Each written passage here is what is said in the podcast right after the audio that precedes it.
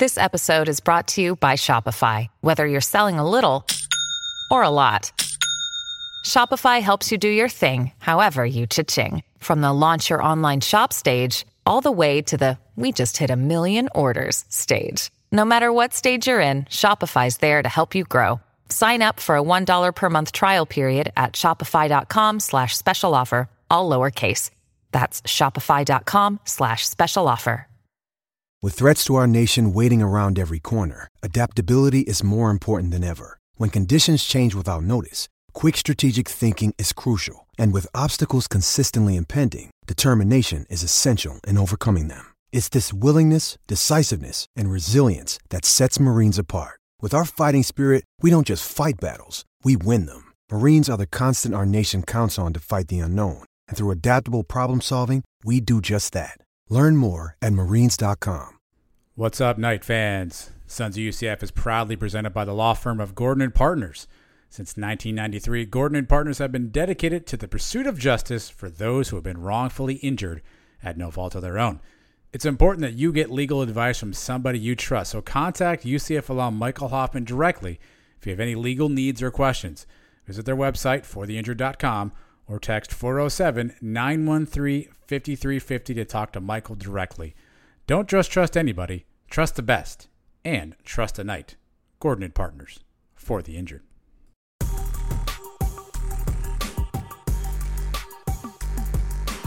This is the Sons of UCF, the number one place for UCF sports, with your distinguished host, Adam Let's all get together and see who can solve the Wordle the fastest. and Mike.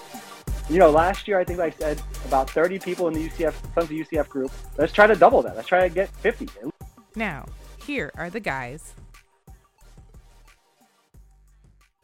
Hey now, welcome back to the Sons of UCF. We are brought to you by Gordon and Partners. We are part of the 1012 Network, a part of the Sports Drink family of podcasts. My name is Adam, and as always, I have my good friend UCF Mike back for another week. Mike, que pasa, mi amigo? How are you? I'm doing great, man. Another good weekend in the books. Um, we are now officially a baseball school, which is good to see. I mean, basketball season's winding down. Softball's gotten off to a okay start here and there, but baseball looking nice. I'm excited about that.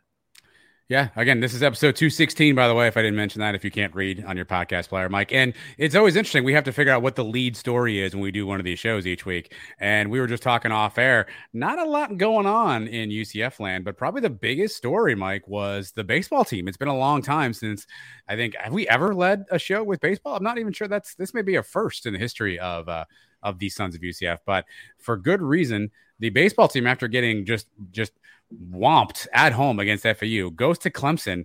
Clean sweep, Mike. Break out the brooms. 4 2, 10 7, 13 6. We swept them so bad, we have their head coach crying about us, Mike. And we're running down the hill. It, this was a fantastic baseball weekend. Six and one for the Knights. Again, you you are always one that says, "Hey, we start off hot. Let, let's you know, let's let's simmer down a little bit." But how are you feeling now? Six and one after a sweep at Clemson. Well, we have seen this before. We talked about it last week. You know, what was it uh, last year or two years ago where we sweep Ole Miss? I think they were number one in the country. We've swept, or, or we took two out of three from Ole Miss. We swept Auburn when they were a top 10 team a year or two ago. So we've seen us get off to these hot starts in baseball before. And we always, you know, fall for it like we do with the basketball team. And then conference play comes around and, uh, you know, we're back to reality. But this team, I don't know if does it feel a little different? Is the way we won these games? Um, we put them away pretty well in the second, the last two games of the series, um, putting together some good at bats, you know, comfortable wins, and I like the swagger that this team is showing. I it rubbed the Clemson coach the wrong way, but that's just my style now. I mean, it wasn't really my style when I was playing myself, but now as a 42 year old man, as a fan, sitting back, I'm enjoying watching these kids have fun running down the hill. You know, good for them. I, I think that was great for the team, and it's a great way to bounce back from that FAU loss, which was ugly on Tuesday. They they brushed that off their shoulders, had a tough task ahead of them, and went down there and took care of business. Ben McCabe and Tom Jostin have just been unconscious at the plate, Mike. Uh, McCabe's hitting 429, five home runs, 10 RBIs. Jostin 364 homers, eight RBIs. When we have um, we have our guy Stephen Branca on the live show, and he was telling us that we have some professional, you know, veteran bats in the middle of this lineup that can make some noise. And he mentioned McCabe and Jostin specifically. Those two guys are a nightmare to get out right now, Mike. Yeah, they're on fire. And um, who was I think it was Brate on Saturday. Brate. Yep. Went four for five he raised his average. I think he went into that game hitting like 260 something and jumped it up to like 440 in just one day. So the numbers can be deceiving right now. It's so early, it's so little at bats, but these guys are on fire. Um, and even when they're not hitting home runs, which they're doing plenty of, like I said, just quality at bats, taking a walk when it when they need to, just passing the baton to the next guy. Nobody's trying to do too much. You know, Romano with a, just a couple clutch base hits to give us a lead a couple times this weekend um, you love to see it. And the pitching staff has been good without what everybody says is our top pitcher. Rudy Gomez, yeah. So well, Rudy Gomez has been struggling a little bit too, Mike, but it hasn't really bit us. He's got a 466 ERA, but you know, hasn't really bit us so far in, in his in his starts. He's the guy that again Stephen Branca said he thought this guy had the best stuff on staff. And and again, he's got a pretty pretty lofty ERA, but hasn't really come back to bite us so far. Right. Um, no, so I mean that first game, the Friday night game was a low scoring game. It got, you know, uh, there was a rain delay in there, and then it gets uh, suspended, and you have to finish it the next day. And you know, it's interesting to see the way teams react to things like that because that that could really mess up your routine. Baseball players are just creatures of habit.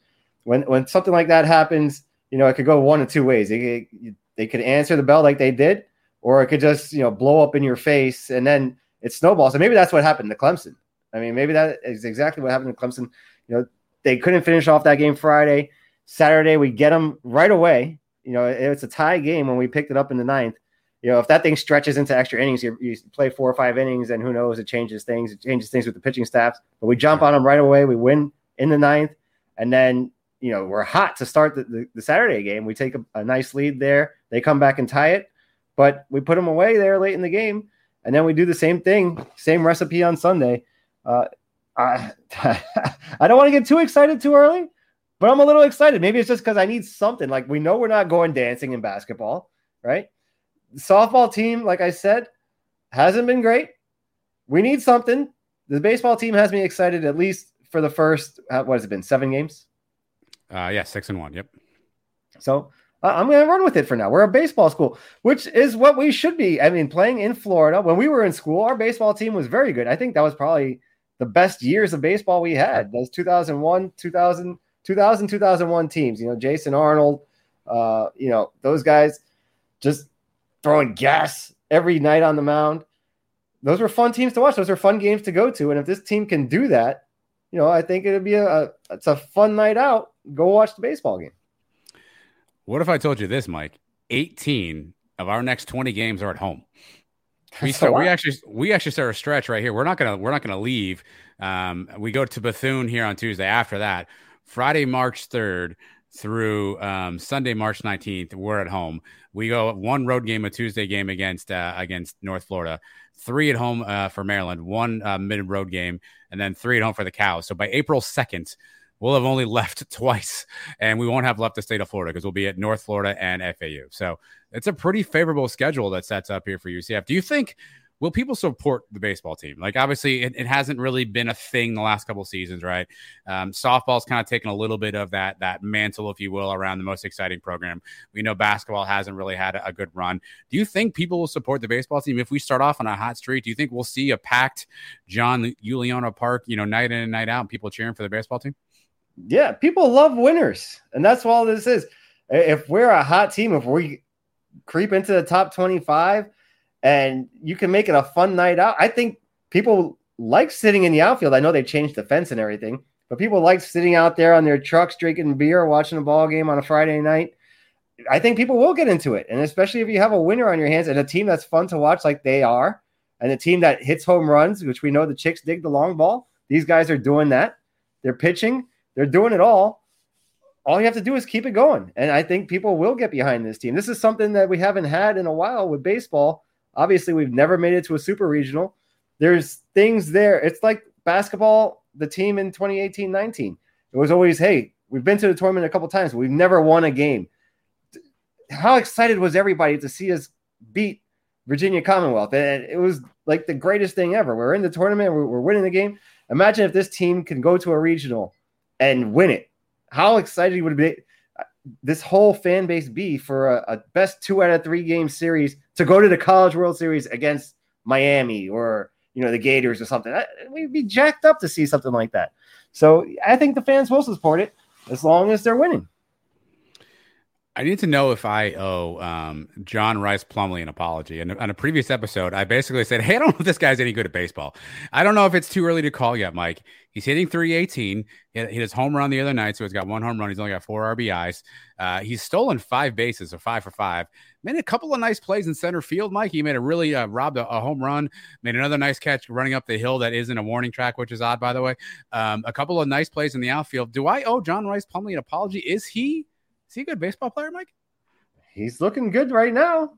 He's looking good. Um, that home run the other day was nice. The play that he robbed. Yeah, what is with that outfield, by the way? He has no running track. I don't understand. There's no running track, and it goes uphill. That seems like an injury just waiting to happen, a twisted ankle or something. I, I don't understand it.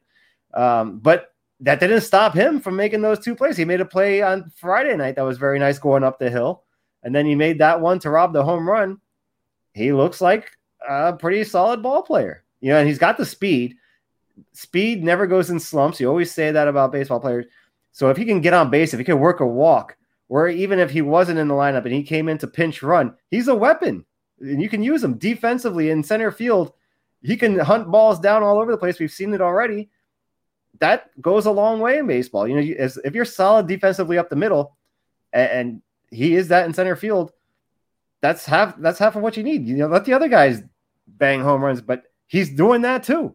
So, so far through seven games, he's looking like a good ball player. Okay, so right now I should I should write the apology note out, but I'll write it in pencil in case I need to uh, erase it or put some put some other language in there. Is There'll there a slump at some point? He's going to go okay. 0 for 8 or you know 0 for a week and then you're going to sure. jump on him again. but, you know, well, let's see how am I though. I don't I don't know I don't know how to feel about this, Mike. Here here's something interesting. I, I don't I don't follow this closely, so I'll need you to. You're the baseball guy around here. I need you to tell me this. Is there any chance Plumlee gets drafted? Sure, there's a chance. He's, he's over 21, so he's eligible. I think he's played he's played three years of college ba- um, college baseball, even though not consecutively. I don't think that's the rule though. He's over 21, so he's technically eligible for the for the draft. Is there is there a chance he gets drafted? And if he does, does that make an interesting decision for him and football at that point? Does do you, do you think that that factors at all, or you know, does he does he try to figure out a way to maybe do both? Is is this a possibility? It's definitely possible. And baseball has, I don't even know the number of rounds. It's like I just I, as I was researching this, I believe they shortened the rounds, Mike. I believe it's short, and I'll get you the exact number. So it's like 43 rounds. It's not that short still, I don't think. I know there was in the 60s, at least. I don't know what it is now, but there that's a lot of players to be drafted. Somebody's going to see him as just the pure athlete that he is and say, I can make him into a, a good baseball player. And he has some tools. It is possible he gets drafted. How high he gets drafted, I don't know. I mean, Tom Brady, I believe, was drafted in, in baseball. You see it all the time. Uh, Drew Henson, another Michigan quarterback drafted by the Yankees. I, I mean, for him not to come back and play football, if that's your question, how high does he have to be drafted to consider it? I'd say probably top 10 rounds. And I don't know if he's going to get drafted that high. According, this is according to MLB.com, which I assume would be a reputable source here. The draft will remain at 20 rounds. Wow, they really cut back because wasn't Mike Piazza like a 43rd round draft pick or something crazy like that? Yeah. 20 rounds is what this what this says here. So I don't know I don't know if it's like football where then you can do like the undrafted free agent deal or however that works, but yeah, I, I, so fair. So you you say top if he's not a top ten round pick, Plumlee, you know, we, we're we're turning this cash down and we're we're we're coming back to play. So here's the other question, I guess: Does he have he has one more baseball season at UCF too? Correct. If he has one more football year, he's got one more baseball year. Correct. So he's got another season to play baseball at UCF. If I have my math right. I would think. I mean, baseball season comes after football season in the same calendar year, so makes sense to me. So in theory, he could say, "Hey, I'm whatever. If I get picked in the 19th round, you know, I'm going to roll the dice, play football. I'm going to come back next year, play another season at UCF, and maybe I can get the 16th round or 14th round. So in theory, he has an opportunity maybe to improve his draft stock. But that's so top 10 round. That's a, it's a, it's a, it's a scenario I didn't think about or plan for, but be interesting if he got drafted. That would really be, um, Man, I think JP Gilbert is calling every MLB GM right now and trying to be his agent. By the way, congrats to JP Gilbert and his, his lovely wife. Welcome to a new addition to the family. Um, that'd be interesting if, if Plumlee gets drafted. I think we have to keep an eye on that, Mike. Probably not. Yeah, I mean, he's going to come back to play football. Let, us just say what it is. He's hitting ninth right now for us. It's not like he's the best hitter on this team. He let off. Hold on. I think he let off on Saturday. Yeah, I think he did one game. Um, still, I think he is dismissive one game I've ever seen you you say out loud. yes, that's fair. I, was, I think he as the season, unless maybe he gets really hot, maybe he becomes the leadoff hitter. And he has the speed. I can see that. He's leading the team in stolen bases. All right. So you know this happens. Like I tell you, baseball, you can get hot. He can have you know a 10, 15 game stretch where he's just on fire. He can go cold for 10, 15 games, and everybody's going to talk trash about him again. That's just the way the game is. I mean, so um, you know, I, as long as he's helping this team win right now, the baseball team, that's all I care about. You know, I would love him to be out there practicing football, getting better as a quarterback. But right now it's baseball season. This is what he wants to do. Let him play baseball. Stephen Branca again on, on a previous live show said that he was told by somebody who scouted that area that John Rice Plumlee was the best athlete on the Ole Miss baseball team, right? That he wasn't he, their best player, quote unquote, wasn't playing when Plumlee wasn't there. So we'll see. What if he gets injured on that, Mike? I, I was thinking about that after I saw him rob that that touchdown, uh, that touchdown, that that home run. Like he he landed on that hill. Like that's a that's a twisted ankle waiting to happen. Like how pissed off do you think Gus is going to be if for some reason JRP gets injured playing baseball? And do you think that impacts JRP's ability to be Gus's QB one if if he's injured or can't take reps or isn't able to play for a while. Oh yeah, I mean he could be diving for a, a fly ball and you know land wrong on his wrist and all of a sudden he can't throw for the next six months. That'd be a big problem. Oh, well, why? He just runs. We're good. Unless he's going to come back like Henry Rowengartner throwing darts. I don't. I feel like if he can't, he can't throw. That actually may be to our advantage. I don't know. All right. sure. Um, but yeah, it's definitely something that Gus is probably, you know, wincing every time a, a ball hits a center field or every time he s- tries to steal second base and dives head first. So um, it's something to keep your eye on. But, you know, he's a 20, well, how old is he? 21, 22 year old kid? Sure. He's going to, you know, get his bumps and bruises. He, he'll be fine. I, we, we saw him dive in the end zone against uh, FAU and do a complete flip you know, getting hit in the head and he bounced straight up off that. So I think he's a pretty tough kid overall. By the way, in one of those games, I think it was the Friday game. I saw him miss the cutoff man by like five feet. so that's uh, that throwing thing doesn't necessarily uh, uh, doesn't necessarily hold itself only to uh, to football, Mike. But um, so more to more to check out with baseball. Hopefully, again, we can go on a run here, Mike. Basketball is not on a run. Uh, they are in a rut. Although we beat Tulsa, it seems like everybody beats Tulsa now. Uh, so two games left on the season, and then we're going to the American Conference tournament. Mike, where are you at with the with with, with basketball at this point? We have to win the tournament, obviously, to to do anything. I assume that you have very low expectations that we're going to pull that off. Right, but I believe as the seating stands today, we're the sixth seed. That's correct. And we would play Tulsa again in the first round, right? Yep. So you would think that's a win. I mean, it's a team we just handled easily twice. Um, so you could win that game, and then you're playing against who? The four seed, or I mean the five seed, or who would we play next? I think uh, we'd be the, the top five has guys, right? Yeah, yeah. Uh, oh, for the tie, yeah, probably the probably the four or five. I guess depending on who else wins, right? If there's an upset, is it? Does it change? Like the if the uh the ten seed wins, they automatically play the one, or is it locked in in advance? So actually, what do we play Houston in that next game? You're asking a lot of questions. I don't have the answers to, Mike, but I'm going to look that up for you right here and figure out how uh, how that bracket worked last year. Let me let me take a look I here. Think, I don't think it, it, it it fluctuates. Like I think it's set. Houston plays the winner of whichever matchup, whether it's the the five or the twelve or whatever. So last year, uh, first round, eight played nine, 10 played seven, six played eleven, um, and then one played eight, five played four two played 10, three played six. Yeah, so, so that- last so- year's matchup was number 10 Tulsa versus number seven Wichita. They, I think that that assumption would have been that Wichita would have won, but SMU, who was the two seed, still played Tulsa. So it's it's static, and you play obviously. So Tulsa was gonna, or SMU was playing the winner of the seven ten. right. So in theory, if we're this, if we're the sixth seed, we're gonna play the winner of, we play the three um, seed, yeah, the winner of the the we have to play the three seed, correct? which is who right now? It's not. So you avoid Houston, you avoid Memphis, right? Yes, And then you would get who? That's a great question. I wish I'd known this in advance. I'm you, I need to know the standings or the table, as you call it, as a soccer fan. I mean, I know Houston's the first. I don't think I've ever used the word table. I mean, it's very possible, but um, let me let me let me get you the standings. Hold on, Mike. I'm, Uh, I'm Tulane? right now. That'd be Tulane, yeah. Tulane, yeah, it is Tulane. And we played an okay game against Tulane at Tulane. I believe that's the only time we played them this year. It was one of those teams that we only played once. Yeah. Um, and it was it was a close game there, and then they kind of 77-69 Tulane victory. yeah, I think they had a few free throws there at the end, but it was a one possession game late. And that was an odd one. That was coming off of the Memphis win, double overtime. I feel like somebody was injured, although it's always always somebody's injured. Now we I think we missed somebody in that game that didn't play that was supposed to play.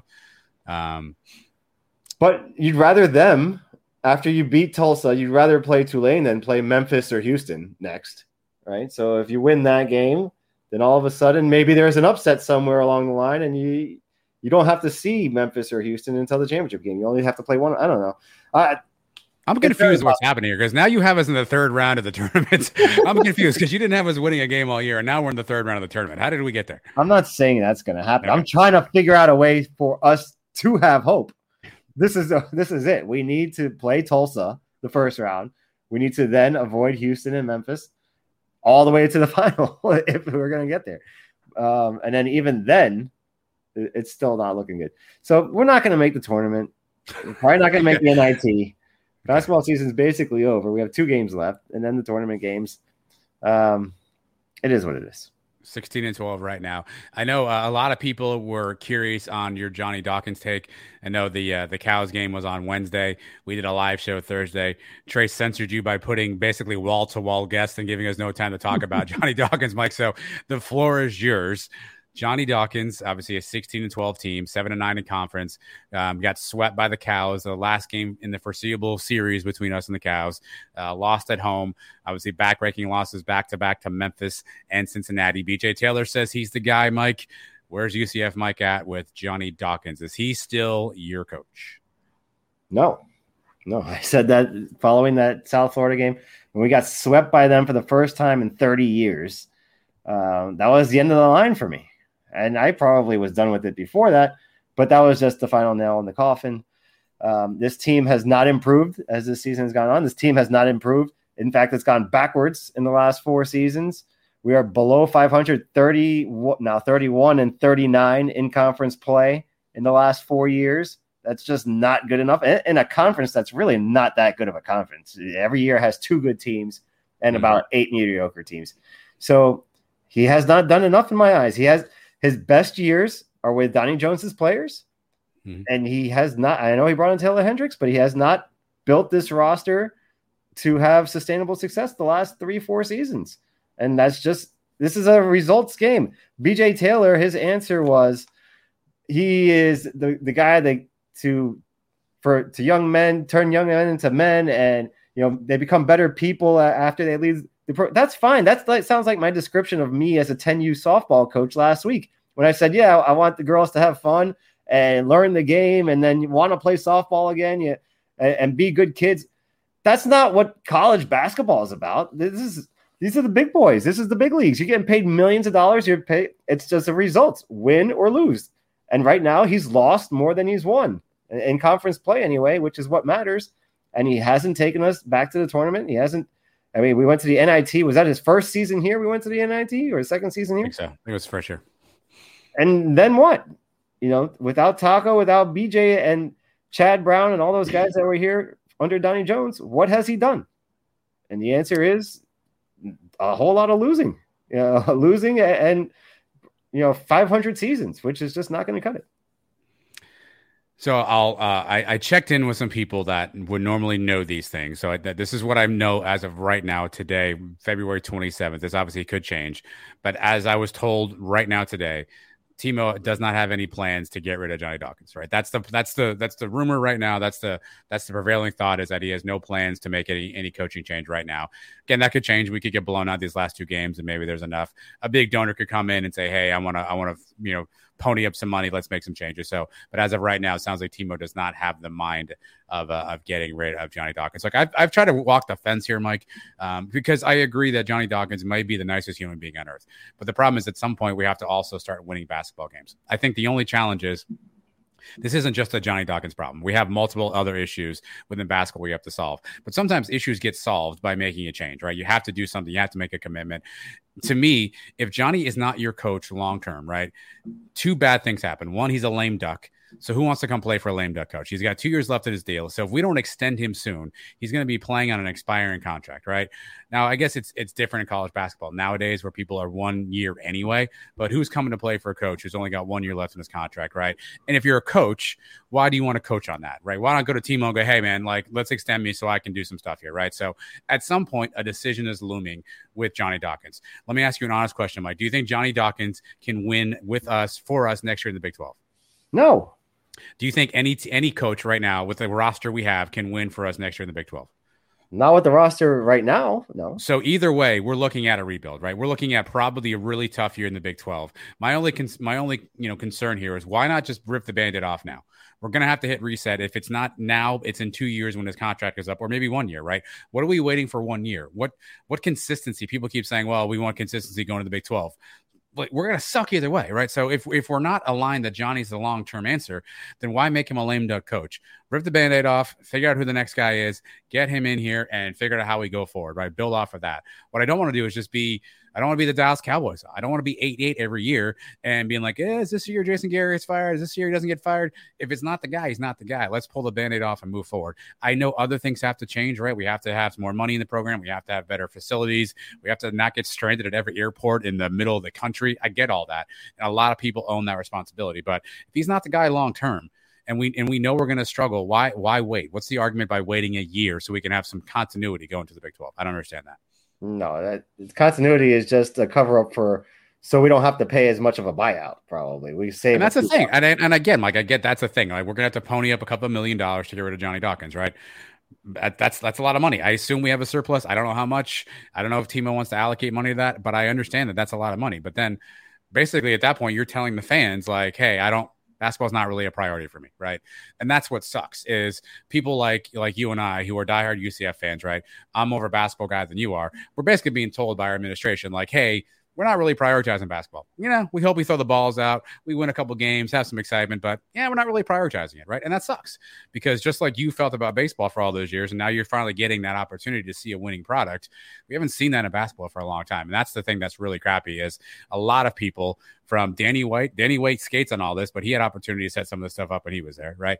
Um, Terry Mohajir, Johnny Dawkins, you know, board of trustees, whoever, donors, all of us, fans, alumni who don't go to games, we all have a hand in this, but no one wants to step up and make a change and we're just going to continue status quo. And, and that's that's the thing that kind of pisses me off is everyone says oh you can't fire johnny. Well then what's our plan? We're just going to keep sucking? We're going to hope one day he, we don't get have everybody injured? We're going to hope one day we get that great recruit? Like that's a unicorn man. That's and that and that's the thing that's frustrating mostly about the basketball situation. And i believe johnny gets a raise going into the big 12 so if we and if you don't buy him out you're still going to have to pay him, I think, eight hundred thousand dollars more anyway, because in his contract says if he's the coach when we go to the Big Twelve, he gets a bump in pay. So, I mean, and you, you talk about the roster we have now. Yeah, I don't think it's good enough in the Big Twelve, but you bring in a coach who, with the transfer portal, somebody that can change the roster over in one year. It takes in college basketball. It's not football. You don't need to change forty guys. You need to change four you know, give me four or five good players to go along with some of the guys we have now, and all of a sudden maybe you do have a good uh, a good basketball team. And one guy, one big name coach could get people excited, could talk some big name prospects into coming. And uh, you know, you're not going to go in and win the Big 12 right away, but you're gonna, you don't have to. You can be in eighth place in the Big 12 and make the tournament. And if you get the right coach in here, I think that's possible. Yeah, and well, and that's the other is, is you know who do we replace somebody with, right? Like I, I love Rick Pitino, but he's going to have others. I don't love Rick Pitino. I guess I should say the idea of Rick Pitino is is is appealing, but he's going to have other suitors better than us, right? Dusty made FAU is a great, a hot, you know, young coach name, right? He's going to have other opportunities, right? Ole Miss just mm-hmm. canned their coach, presumably to get in front of the line to hire somebody else, right? So you're not going to get probably these big name guys, right? Um, Chris Beard maybe he's out there again. I don't know what his situation looks like, but the odds of us landing with these big name guys. But again, I said this on the live show. UCF's always been a little bit about scrappiness, right? We're always going to do a little bit more with a little bit less, right? We always have to kind of outperform our budget, outperform our means. And we've seen that happen from time to time with coaches and, and teams. And I think the argument of like, well, we can't do that because we don't have any money. Well, you get money by having a winning product, right? You, you win games, you put butts in seats, they buy merch, they buy all this other stuff, and that's how you kind of get the get the ball rolling. So I, I don't, I don't, I don't get the whole uh, argument of like, well, let's just you know, let's just do nothing, right? And, and no one's going to show up, and we're going to be in the exact same boat. Like, try something new, find a young coach, get a new system in here. Maybe we're three and D, right? We're one, we're running the the Phoenix Suns twenty seven, you know, offense. Who knows, Mike? But I think just doing nothing just it just feels super apathetic to me. Yeah, and then they, you know, they want to just kick the can down the road another year, and then they can still have that excuse of, you know, it's not Johnny's fault. It's the, uh, it's not enough donations. And look, the the competition has gotten that much better. What did you guys expect? We, of course, we weren't going to win. The, uh, I'm tired of the excuses, and it's been a different excuse every year for the last five years.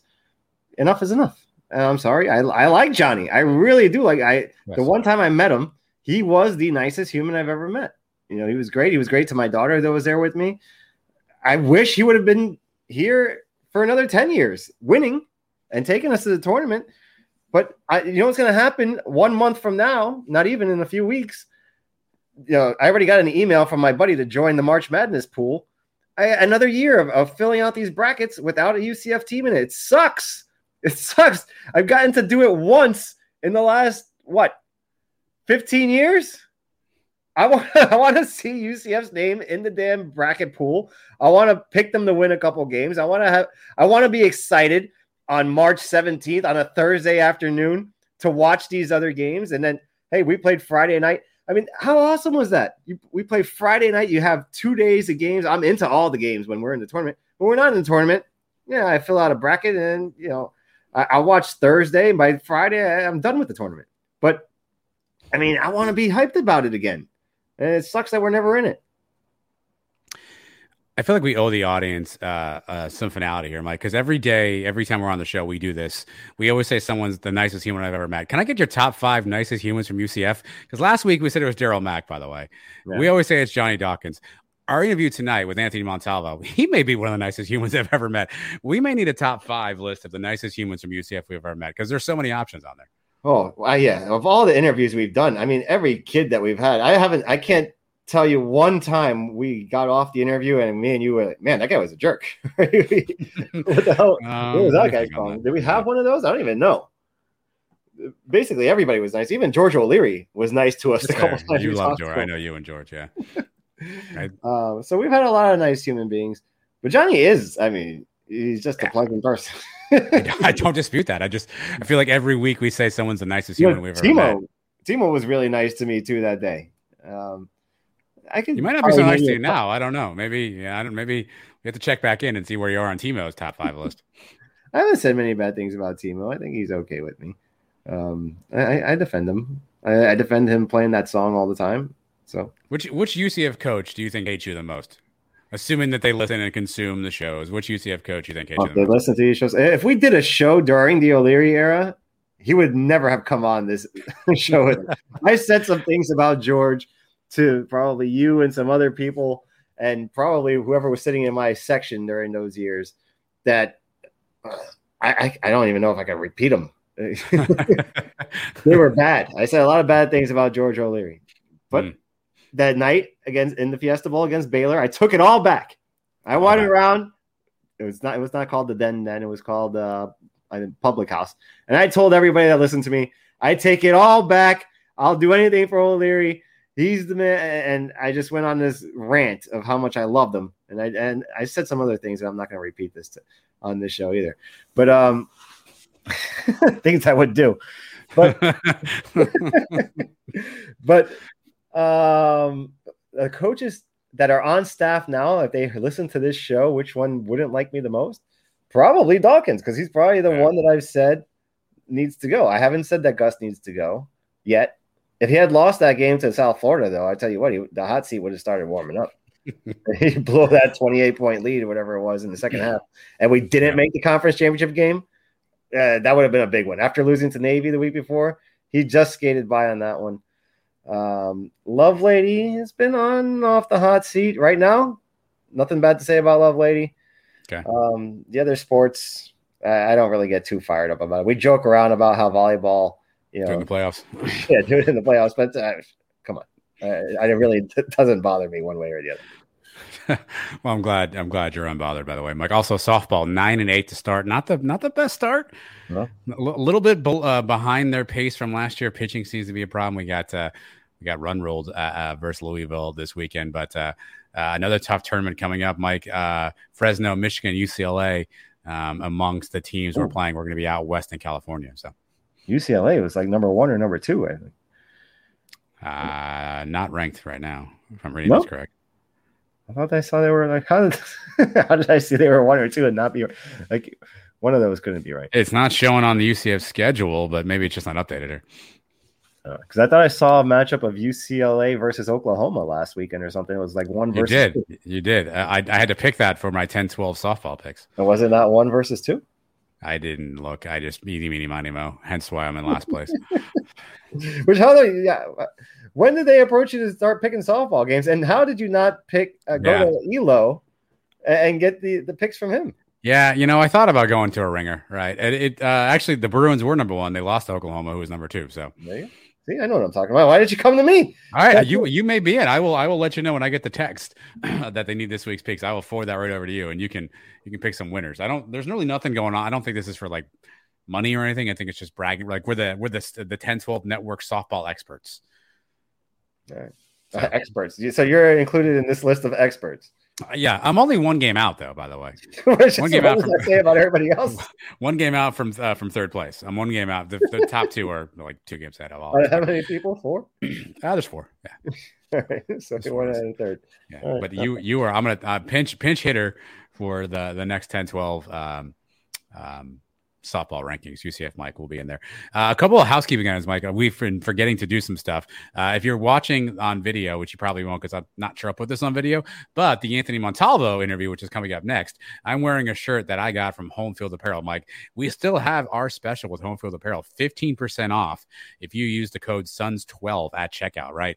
Um, a couple of UCF shirts are still on there. You need some summer wardrobe stuff. Again, these are super comfortable, Mike, soft shirts, really nice shirts. Again, SONS12 at Home Field Apparel. 15% off if you want to go there and uh, you want to hang out with that too, Mike. I think we'll have some stuff happening soon with our friends at Prize Picks. So stay tuned for that. We had a lot of fun with Prize Picks uh, last time around. So we'll catch up on that. And don't forget about Urban Nooks and Drew Belani, the ticket to the house moment of the week, which is probably one of the baseball home runs. Uh, Drew and that team have you squared away if you need anything from real estate perspective. 407 456 3226. Drew is an alumnus, he's a shareholder. He's a volunteer. Um, he bleeds black and gold. He loves UCF. He will take care of you if you have real estate questions. Drew Belani, Urban Nooks, 407 456 3226. Mike, after this little interlude here, we're going to bring on Anthony Montalvo, which he might be one of the nicest people I've ever met. Mike, he may be on that top five list. I don't know. Yeah, he's up there. All right, he's up there. And if you want to hear why, uh, just stick around after the break, where the Sons of UCF are brought to you by Gordon and Partners. This is UCF Athletic Director Terry Mohajir, and in my spare time, when I'm not on TikTok, I'm listening to Adam and Mike on the Sons of UCF. Go Knights and charge on! All right, interview time again, Michael. This time we have a very large man who, at one point in his career, actually played with an entire club over his hand, which I got to imagine is tough, particularly because he's a defensive lineman. He started at UCF in 2017, wrapped up his last season here in 2022. A big part of the Knights defense and uh, an overall nice guy to uh, to know. Mr. Anthony Montalvo Jr. is our guest on the show this evening. Uh, do you like to be called Anthony, Tony, Monty? What do you want us to call you? You can just call me Anthony. Anthony, it is. All right. Anthony Montalvo Jr. has officially joined us on the show. So, first off, man, hope all is well. Thank you for taking some time to, uh, to hop on the show with us tonight. Thank you for having me. Well, let's start here. I like to ask this question off the gate. How did you end up at UCF? Right, you're a kid. If I read correctly, you're from New York, from from that area. You, you moved down to Tampa, uh, and then you decide to, to come to UCF. How did how did that all happen for you? Um, I had met a coach, uh, Coach Shank. He came here. He's an alumni. Um, he played for the Vikings, and uh, you know he's a big UCF guy. You know he loves UCF, and um, I went to the I think we had an East West like bowl, you know, for high school my senior year, and I met him, and he kind of just brought me to UCF and got in contact with some of the coaches, so I got a PWO to come here. Yeah, so you, you came as a walk on, correct? So how was that choice? Did you, did you have any offers outside of UCF to maybe get scholarship wise? How did you decide to come to UCF as a walk on versus maybe taking an offer someplace else? So I didn't have any like big D1 offers. I had like NAIA, maybe Division three. I think I had one Division two that was up north. I wanted to stay in Florida. Um, so you know when Coach Shank came and showed me UCF and they offered me a PW, it was kind of like a no brainer that I wanted to stay. You know I knew that I can play in a Division one league, so you know I chose UCF. You came on as a you were on the scout team in 2017. Obviously, the perfect season. We said the same question to Darriel Mack last week. What was that like going through that whole season? You know, first year in college football. Uh, first year, like I kind of expected. You know, I wasn't expecting to make a huge impact. I, obviously, as a walk on, you know, they don't know who I am, so I knew I was going to be on a scout team. You know, I had a couple players that um, you know, went to college before I did, and I talked to them, and you know, I understood my role, and that was the biggest thing was kind of just coming in and you know, putting my role, putting the team first, um, which was on scout team. So it, it was fun. Uh, 2017, we had a lot of fun. You know, it's not as grueling as you know some people say it can be. You know, when you only have three defensive linemen um, rotating in and there's no breaks, but you know the offensive line they know and they take care of you, and you guys take care of each other. So that's the best thing. I'm sure that worked out with the ladies at least, right? You tell them you're on the football team as a freshman, the team's undefeated. That couldn't hurt.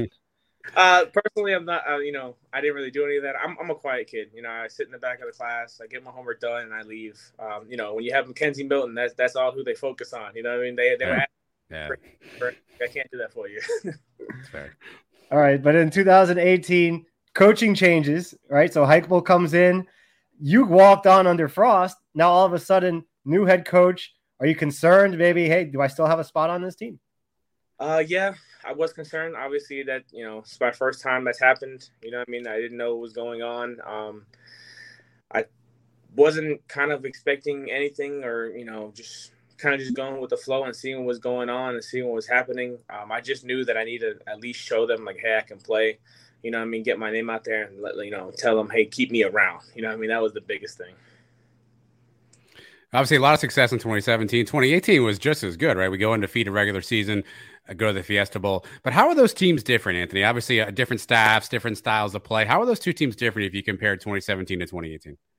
I would have to say player wise, uh, 2017 was just different. You know, the guys had this switch where, you know, they can play around, they can mess around, and then that switch turned on where it was time to work. You know what I mean? 2018, I felt like there was still like there was a switch there from the guys that, you know, played in that 2017 team. Um, but obviously, you know, things get out of hand sometimes with kids playing around, not paying attention. You know what I mean? But it, I, I, like you said, we went undefeated, so it worked. You know, it's just a different methodology that went to into it.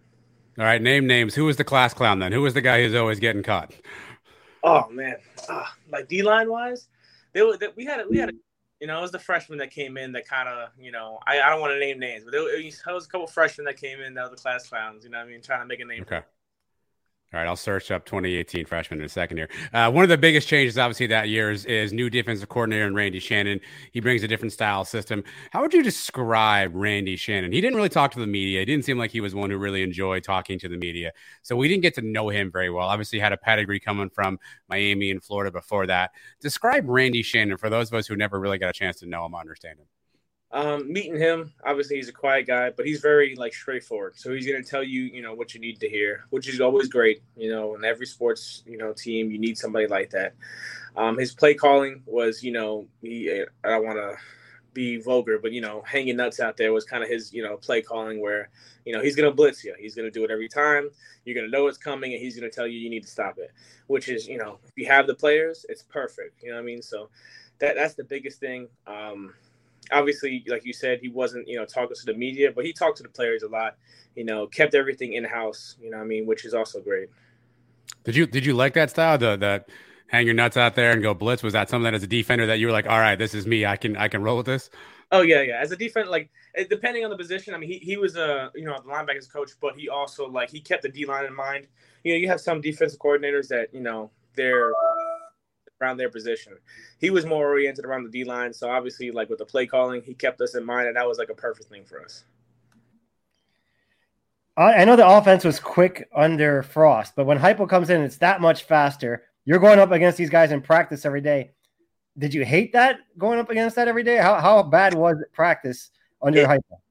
It definitely was. It, it, was bad. I, you know, the 2017 offense. I was on scout team, so it was a little slower, obviously during the season for them. Um, so say like spring ball with uh, Coach Heupel, it, it, sucked. You know, being inside the stadium where it's like close to 90 something degrees or 80 something degrees, and then you know they're doing fastball.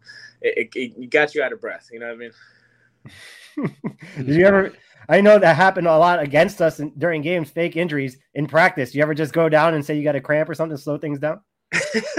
uh, you know, during practice, yeah. Like, there's been times where I was thinking about it, where I, like, you know, I could fall right here and you know just kind of catch my breath. I, am a very prideful person, so I kind of just you know sucked it up and just kept going. You know what I mean? All right. So, you started getting a lot of playing time there. Uh, in 2018, you played in seven games that year. What was the biggest difference for you going from high school now playing Division One college? I think the speed was the biggest difference. You know, going from high school, you know, playing with you know guys that are around my size or maybe even a little smaller who you know didn't get D1 offers and stuff like that who are still good. It's just the speed, you know. Obviously, with Heupel's offense, it's, it's fast. You know, high school you don't have that. Um, you know, running backs being able to like split, you know, in the holes and get through and get out, like quarterbacks being able to move. It's it's a lot different, um, but you adjust over time. Do you have any right. moment in practice where you said, "Oh crap"? Somebody hit you differently, and you said, "Man, this is not high school anymore." Uh, yeah, so 2017, I had, you know, it's kind of like a welcoming present from uh, the offensive lineman where I was running downfield and kind of give me a little little crackback, but it wasn't like a illegal crackback. I just wasn't paying attention, kind of like ran into him basically, and I was like, oh crap, like this is this is college ball, you know what I mean? Like I was expe- I wasn't expecting at the time. Did you ever plan revenge on that offensive lineman? Do you want to do you want to name him now? Do you plan revenge to get back at him at some point? Maybe a little hook and hold, maybe grab something you're not supposed to uh, while you're on the line. I tried to, but he was he's, he was a lot bigger than me. You know what I mean? Uh, especially as a freshman, I came in at like 265, and he was like you know six three, maybe 300 pounds. So it was hard to get revenge. All right. Well, 2019 comes around, and, and you you after working hard for a couple of years, you cracked the starting lineup, right? You get named a starter. You get a chance to kind of be out there. What do you think the coaches saw in you that you got that opportunity? What do you think you proved them, or how did you kind of carry yourself to make sure you got that opportunity? I carried myself just being consistent. Um, all the coaches kept telling me the same thing that you know you just had to be consistent. You know, we had players that you know were great. They understood the playbook. You know, so just me being you know, I don't want to say less talented or anything like that, but you know, not on par with some of them. You know, because you had Kalia Davis. Kalia Davis is a monster. You know, you had KT. He's a monster. So you had a bunch of guys in front of me that were just you were great players. I just had to you know show my own role. Like, hey, I'm consistent. I can make plays. You know, I mean, I'm here when you need me, and you know, I mean, like, I if you need this play done, I can do it. So. Did you have a chip on your shoulder? Did that kind of cause you a little bit of a little bit of a chip? Yeah, yeah. You know, getting 2018, getting some playing time and feeling like, okay, like I really want to play. And then seeing, you know, everybody compete, you know, obviously you you naturally put a chip on your shoulder. You, you want to play, you want to, you know, make sure you're the guy, you know what I mean? Well, 2019 also produces a viral uh, video. Everyone's seen it now, hopefully, of, of you getting uh, put on full scholarship, right? The team mobs you, they throw water on you. Really cool moment. I love seeing those kind of videos. But tell us about the what was life like as a walk on? How much different is it? I mean, it, it, I know obviously there's there's difference in terms of uh, of scholarships and opportunities available to you. How different is it as a walk on versus being a scholarship player? so there there's a couple differences. Obviously, you know, I'm paying for school as a walk on. Um, our GPAs are different, you know what I mean? So I got to maintain a higher GPA. every school does that.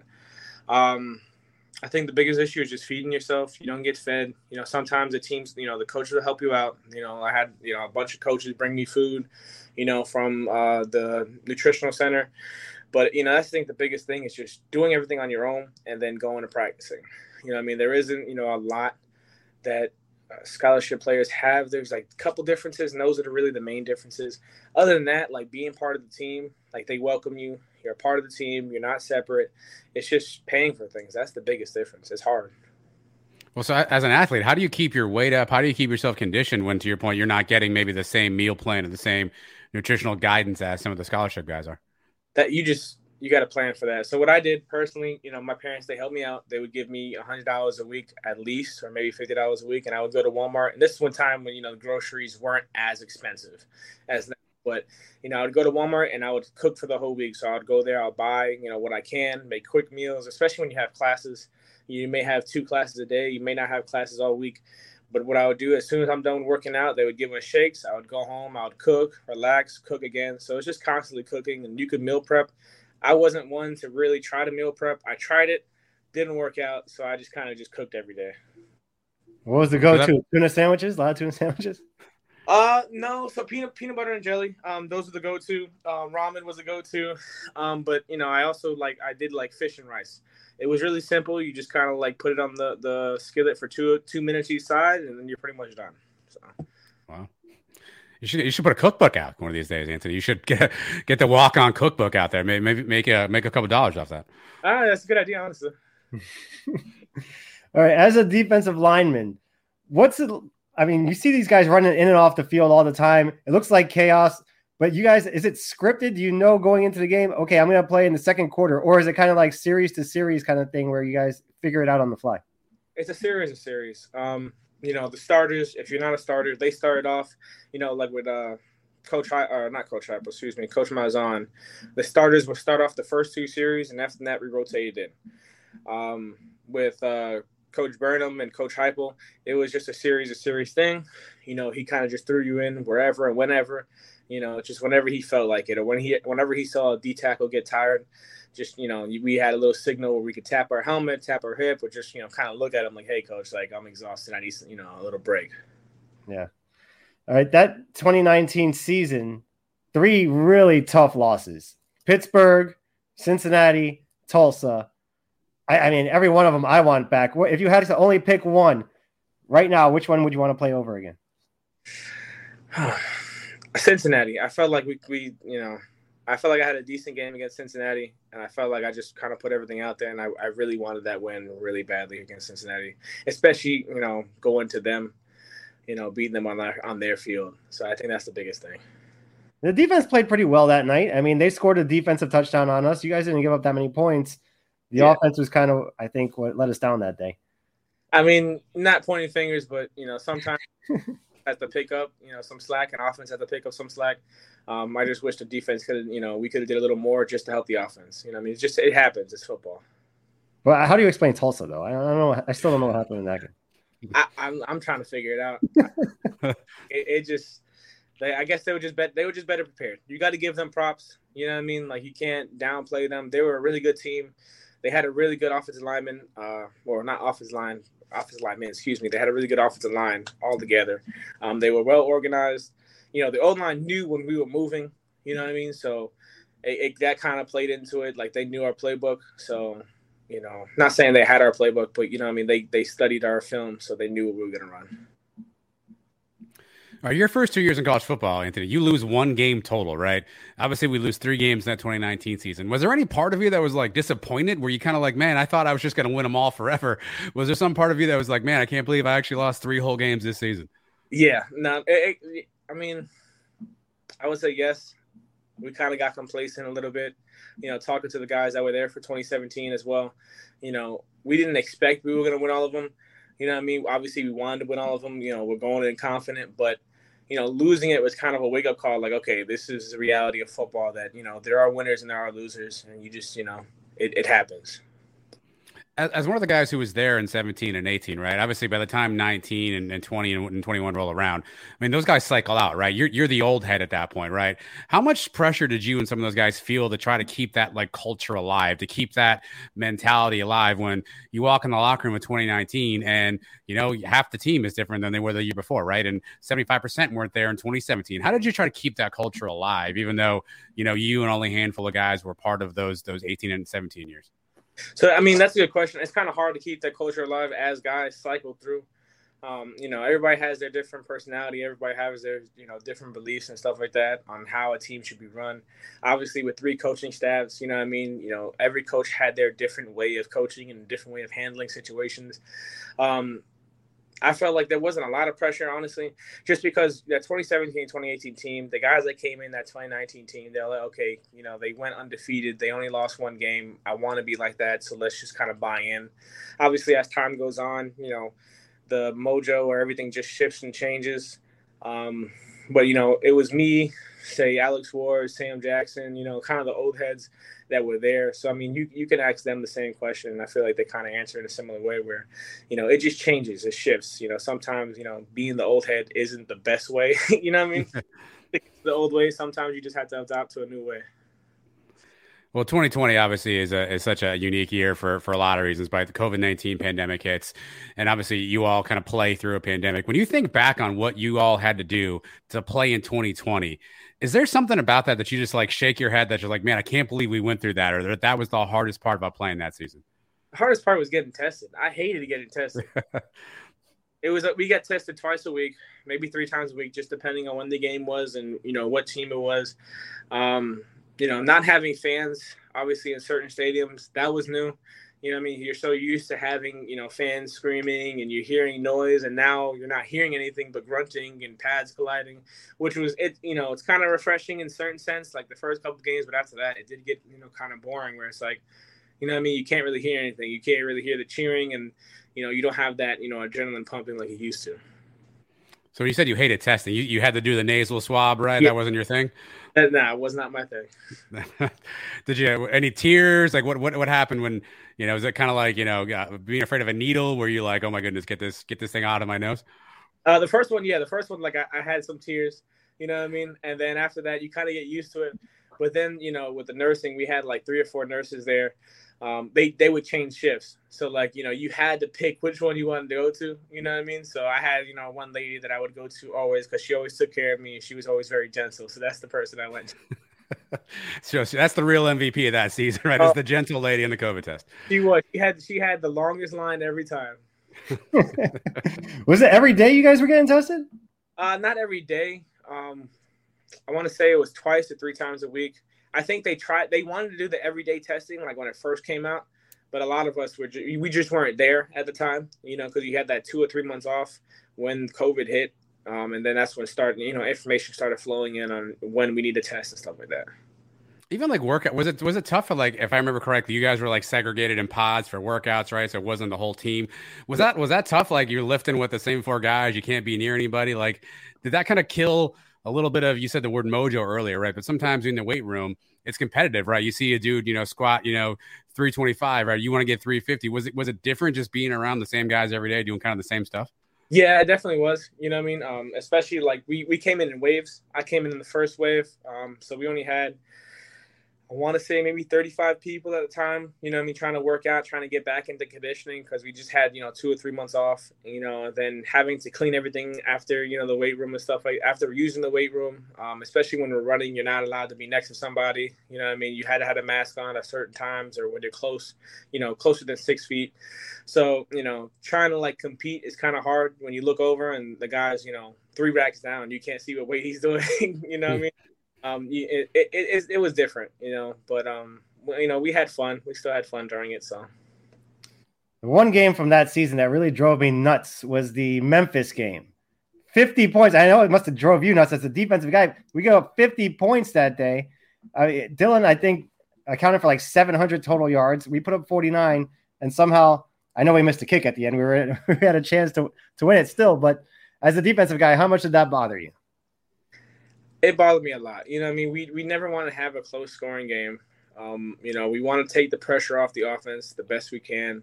You know what I mean? And they they just outperformed us. I mean, I know we missed a kick, but it should never had you know should have never came down to just a kick.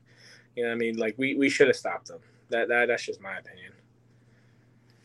And then later in that year, there's that night where with six, seven guys on defense get in trouble. You know, they get pulled over, end up getting kicked off the team. How much did that change everything for the team, especially the defensive guys in the in that defensive room for you going forward for the rest of the year? How, different was it after that? It was definitely different. Obviously, we lost, you know, some star players, some key players to our defense. Um, you know, you know, co- our coach was kind of like, you know, next man up, which is it's a business. You know, it happens. Um, he he was ha- trying to help them the best he can, but you know, he always told us that you know this is kind of this is real life. You know, stuff like this happens. You just got to keep moving forward. We still have a season to continue, and the guys aren't going to want you to stop just for them. Um, talking to them, they kind of said the same thing. You know, they they were sorry that it happened. Um, I don't know the whole story about it. You know, and I heard there's a video. Never, I didn't watch the video just personally. Um, I just didn't want to, you know, get myself involved or not involved, but you know, get into it. I just kind of left it alone. You know, I told them that I, you know, if they need anything, I'm here for them. But um, they were all great guys, great, you know, great players. You know, I mean, I know like you know, Randy, he went to Mississippi State, so it worked out for him. You know, Kenny went to uh, TCU, so a lot of players they went to, you know, you can consider better places for them. Um, I know Randy, he had a great year. Same thing with Kenny. So I mean, you know, God works in mysterious ways, and you know, it happened for a reason, and, and you know, they're all kind of thriving now. So you guys were not supposed to be going out at all, right? Obviously, because of the COVID stuff. You can tell us now how much was like every once in a while you guys get out, you go to a bar, you go to a party, stuff like that. Uh, personally, I don't go out. I, you know, I, I, I was just never one to go out. I've been, you know, players try to drag me out. I, I just I'm not in that setting. But yeah, players that go out, you know, I mean, you're you're in college. You're gonna have fun. You know, kids are gonna want to go out. They're gonna want to hang out. You know, obviously, I'm sure they you know try to do their best to you know keep it safe. You know what I mean? But you're a college. You know, a college student. You're never gonna be a college student again. You want to just go hang out. You want to have fun, especially after a win. You know what I mean? Or even after a loss, you just you know want some company around you to kind of talk and relax. You know. The crazy thing was, I think we played our best defensive game of the season like two days later against Houston. Right? I don't know how to explain that one. Uh, I think everybody was kind of just, you know, I don't want to say angry, but kind of had a chip on their shoulder that you know we just lost a couple players. You know, they're brothers. You know, I mean, like you never want that to happen. You know what I mean? Like you know, if they can go back, I'm sure they can try to make different decisions, and I'm sure you know coaches can do something different. You know, players that were there can grab them. You know, I mean, it's it, whatever it may be. You know, I mean, they're they're all brothers to us, no matter what happens. You know I mean? Anthony, Mike and I actually went down to Boca for the Boca Bowl against BYU, which obviously did, did not go in our in our favor that day. But when you look back at that 2020 season, was there a sense of just like exhaustion after a while? Like, man, like the, everything we've been through, truncated schedule, all the COVID restrictions. Uh, obviously, Mike just talked about some of the internal stuff. As that season wore on, were you all just exhausted? Like, man, just get this season over with already because it'd been such a long, mentally and physically exhausting year. I think so. Yeah, I you know, especially with like there not being you know fans involved and excuse me having to test so much. You know, you had the internal affairs that were going on, and you know games being canceled. the unsure, you know, not being unsure. You know, sorry, excuse me, being unsure. You know, if you could play the games, if you're not playing the games, you know, you know, having to quarantine for a certain amount of days, it, it was mentally and physically exhausting. So, I think you know BYU was a great team quarterback was really good. O line was really experienced, and you know they were just ready. And I get you know we just weren't. So yeah, I kind of wish we got the Zach Wilson at the Jets, not the Zach Wilson that played at BYU that night. Been a lot easier. All right, but there's like a fan conspiracy theory, Anthony, and I want you to, to give us your opinion on this. A lot, a lot of fans outside looking in said, obviously, when when Heupel got hired, the exact same day, if people remember, Heupel got announced as the head coach. Randy Shannon got announced as a defensive coordinator, right? Danny White, the AD at the time, made both those hires concurrently. I don't know if Josh and Randy knew each other. I don't know if Josh picked Randy as a defensive coordinator, right? But there was always conspiracy theories that there was like a split between the team. There was the offensive guys and there was the defensive guys, and essentially there was a head coach on defense, a head coach on offense. Is, was that any part of that true based on your experience? Did any part of that actually ring true in terms of what it is that you saw in the locker room, on the field, and practice and all that stuff? I can say yes and no. Um, just because, like, you know, as a defensive guy, I hate offensive linemen. I love them, but I hate them. You know, so there there's a split there where you know they win a rep, I'm gonna get mad, I'm gonna want to fight them, but I'm not going to. Depending, maybe we'll see. But you know, I mean, it, that so they they're if they're looking at that, then yes, there is a split where I'm a defensive guy. You know, I mean, I want the defense to thrive you know, I want us to do the best. You know, I mean, I want the offense to do the best when it's game time. But sometimes I'm gonna look at them and be like, "Hey, what are you doing? You know, this is this isn't you." You know what I mean? Um, as far as coaching, I felt like they were communicating. I felt like they were all around great. You know, they communicate with each other. They might talk crap, you know, in the locker room in their own locker room to each other. I wasn't there to kind of, you know, see what was going on. But for the for the most part, I would say no. That there wasn't really a split maybe between players, yeah, they could have been a split. You know what I mean? Because obviously you have DBs and wide receivers. They're always going to be a split there. You know, those guys they talk the most. You know what I mean? But when we're in the locker room, we're all family. So. Uh, you saw another coaching change. 2021, Gus Malzahn comes in. What's the biggest difference now going from Heupel to Gus? um, Gus is very. I want to say he's he's old school. He's you know he he's kind of the pound the rock type of guy. You know what I mean? Where he's gonna you know have a, a dive back, and he's just gonna keep going. You know, he wants to run the ball. I felt like Heupel, you kind of more oriented towards the wide receivers um, than Gus. I felt like Gus was more in the run game, but other than that, you know. Sorry about that. My dad was calling. You're good. but um, yeah, Gus was more oriented around the run game. Um, and that, that's pretty much it. You know, I mean, there's two different personalities. You know, Heupel coming in, um, he was very, you know, talkative and stuff like that, but he was also very quiet. You know, I mean, like he knew what he had to say. He got out. Gus is very, he's he could talk. You know, he can he can put you on a spiel about what he wants getting done. So I feel like that may be a difference there too. What about in the defensive room? You go from Randy Shannon now to Travis Williams. What are the biggest differences between those guys? Oh man, that's a good one. Uh, Randy Shannon, like I said, you know, hanging nuts out to dry. Um, he he wants to blitz. He wants to go. I feel like you know, our defense coordinator, he, he kind of tried to do the same thing, but he was kind of more reservative in certain areas. Um, I felt like we were just a little more aggressive, aggressive in 2019 and 2020 um, compared to the 2021 and 2022 season.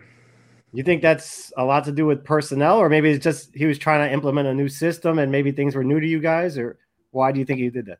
I feel like there could be plenty, you know, a plethora of factors that you know kind of play into it, where we just may have not had the personnel to be as aggressive as, he wanted. Um, it could be, you know, it's a new system, so it takes a little bit longer to kind of get used to it. Um, new coaching, obviously, so it's different, you know, methods that they want you to do. Um, so it, you know, it could be anything. You would have to ask him, you know, yourself for that one because I, I couldn't answer for him. 2021 starts off crazy game at Boise. He doesn't enter like two in the morning, right? And then we turn around and we're at Louisville, and we've talked to a bunch of guys who played that game, and, and everyone has said they've never seen that many people get injured in one game in their entire life, right? Obviously, a lot of impact on the defensive side of the ball, uh, impact on the line when Ricky Barber goes out. Um, you guys are moving around everywhere, but Louisville just had.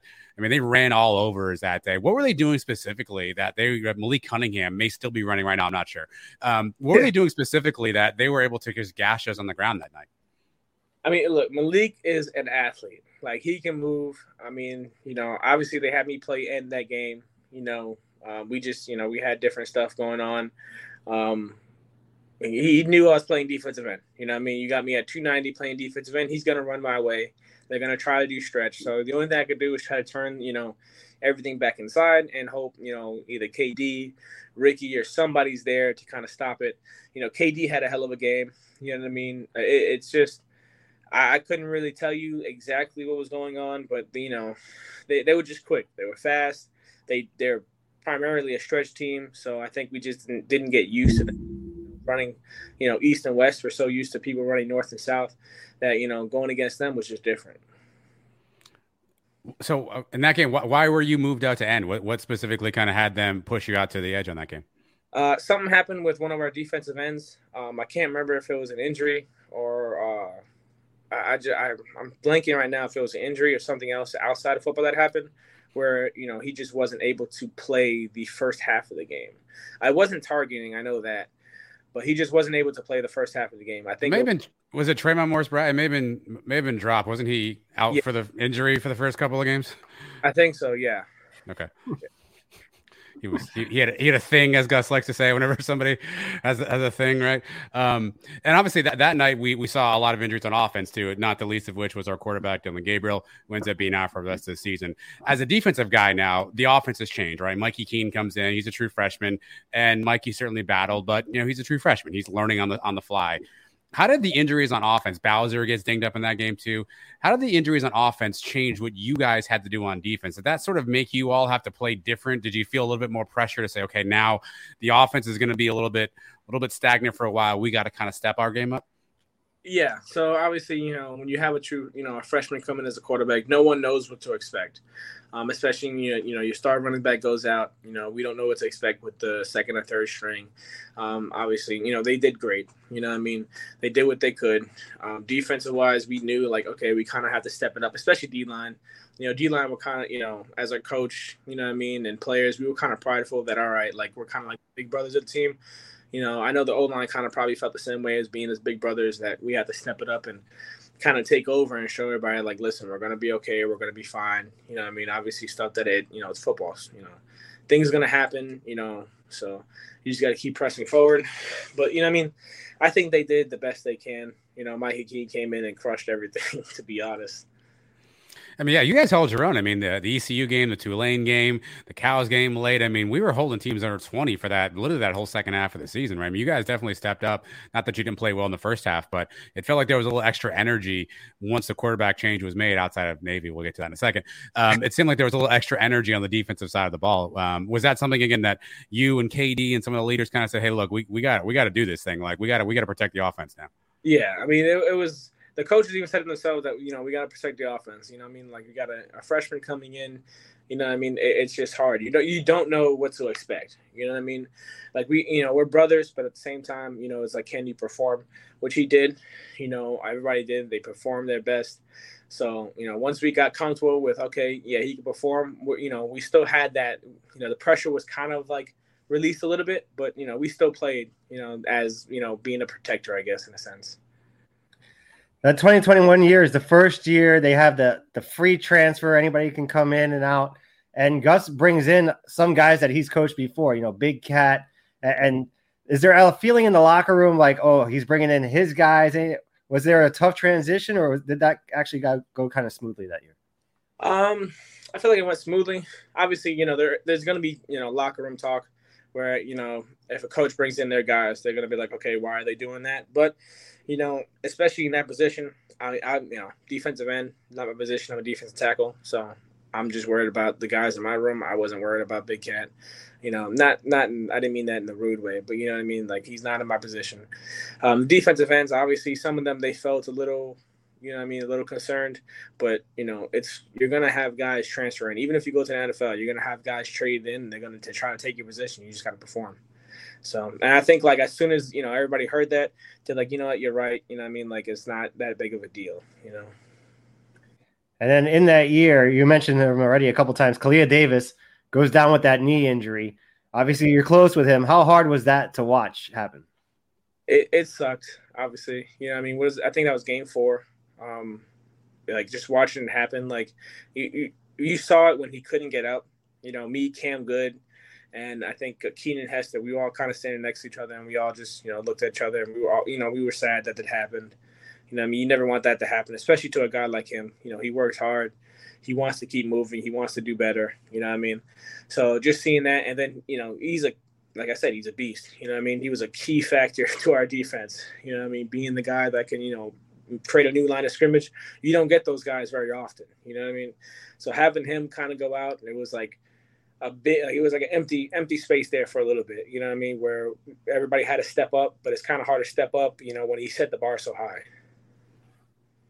well, that season was was unique too because we actually saw that because there has uh, you guys were on a TV show that year. There was the Our Time TV special, cameras everywhere.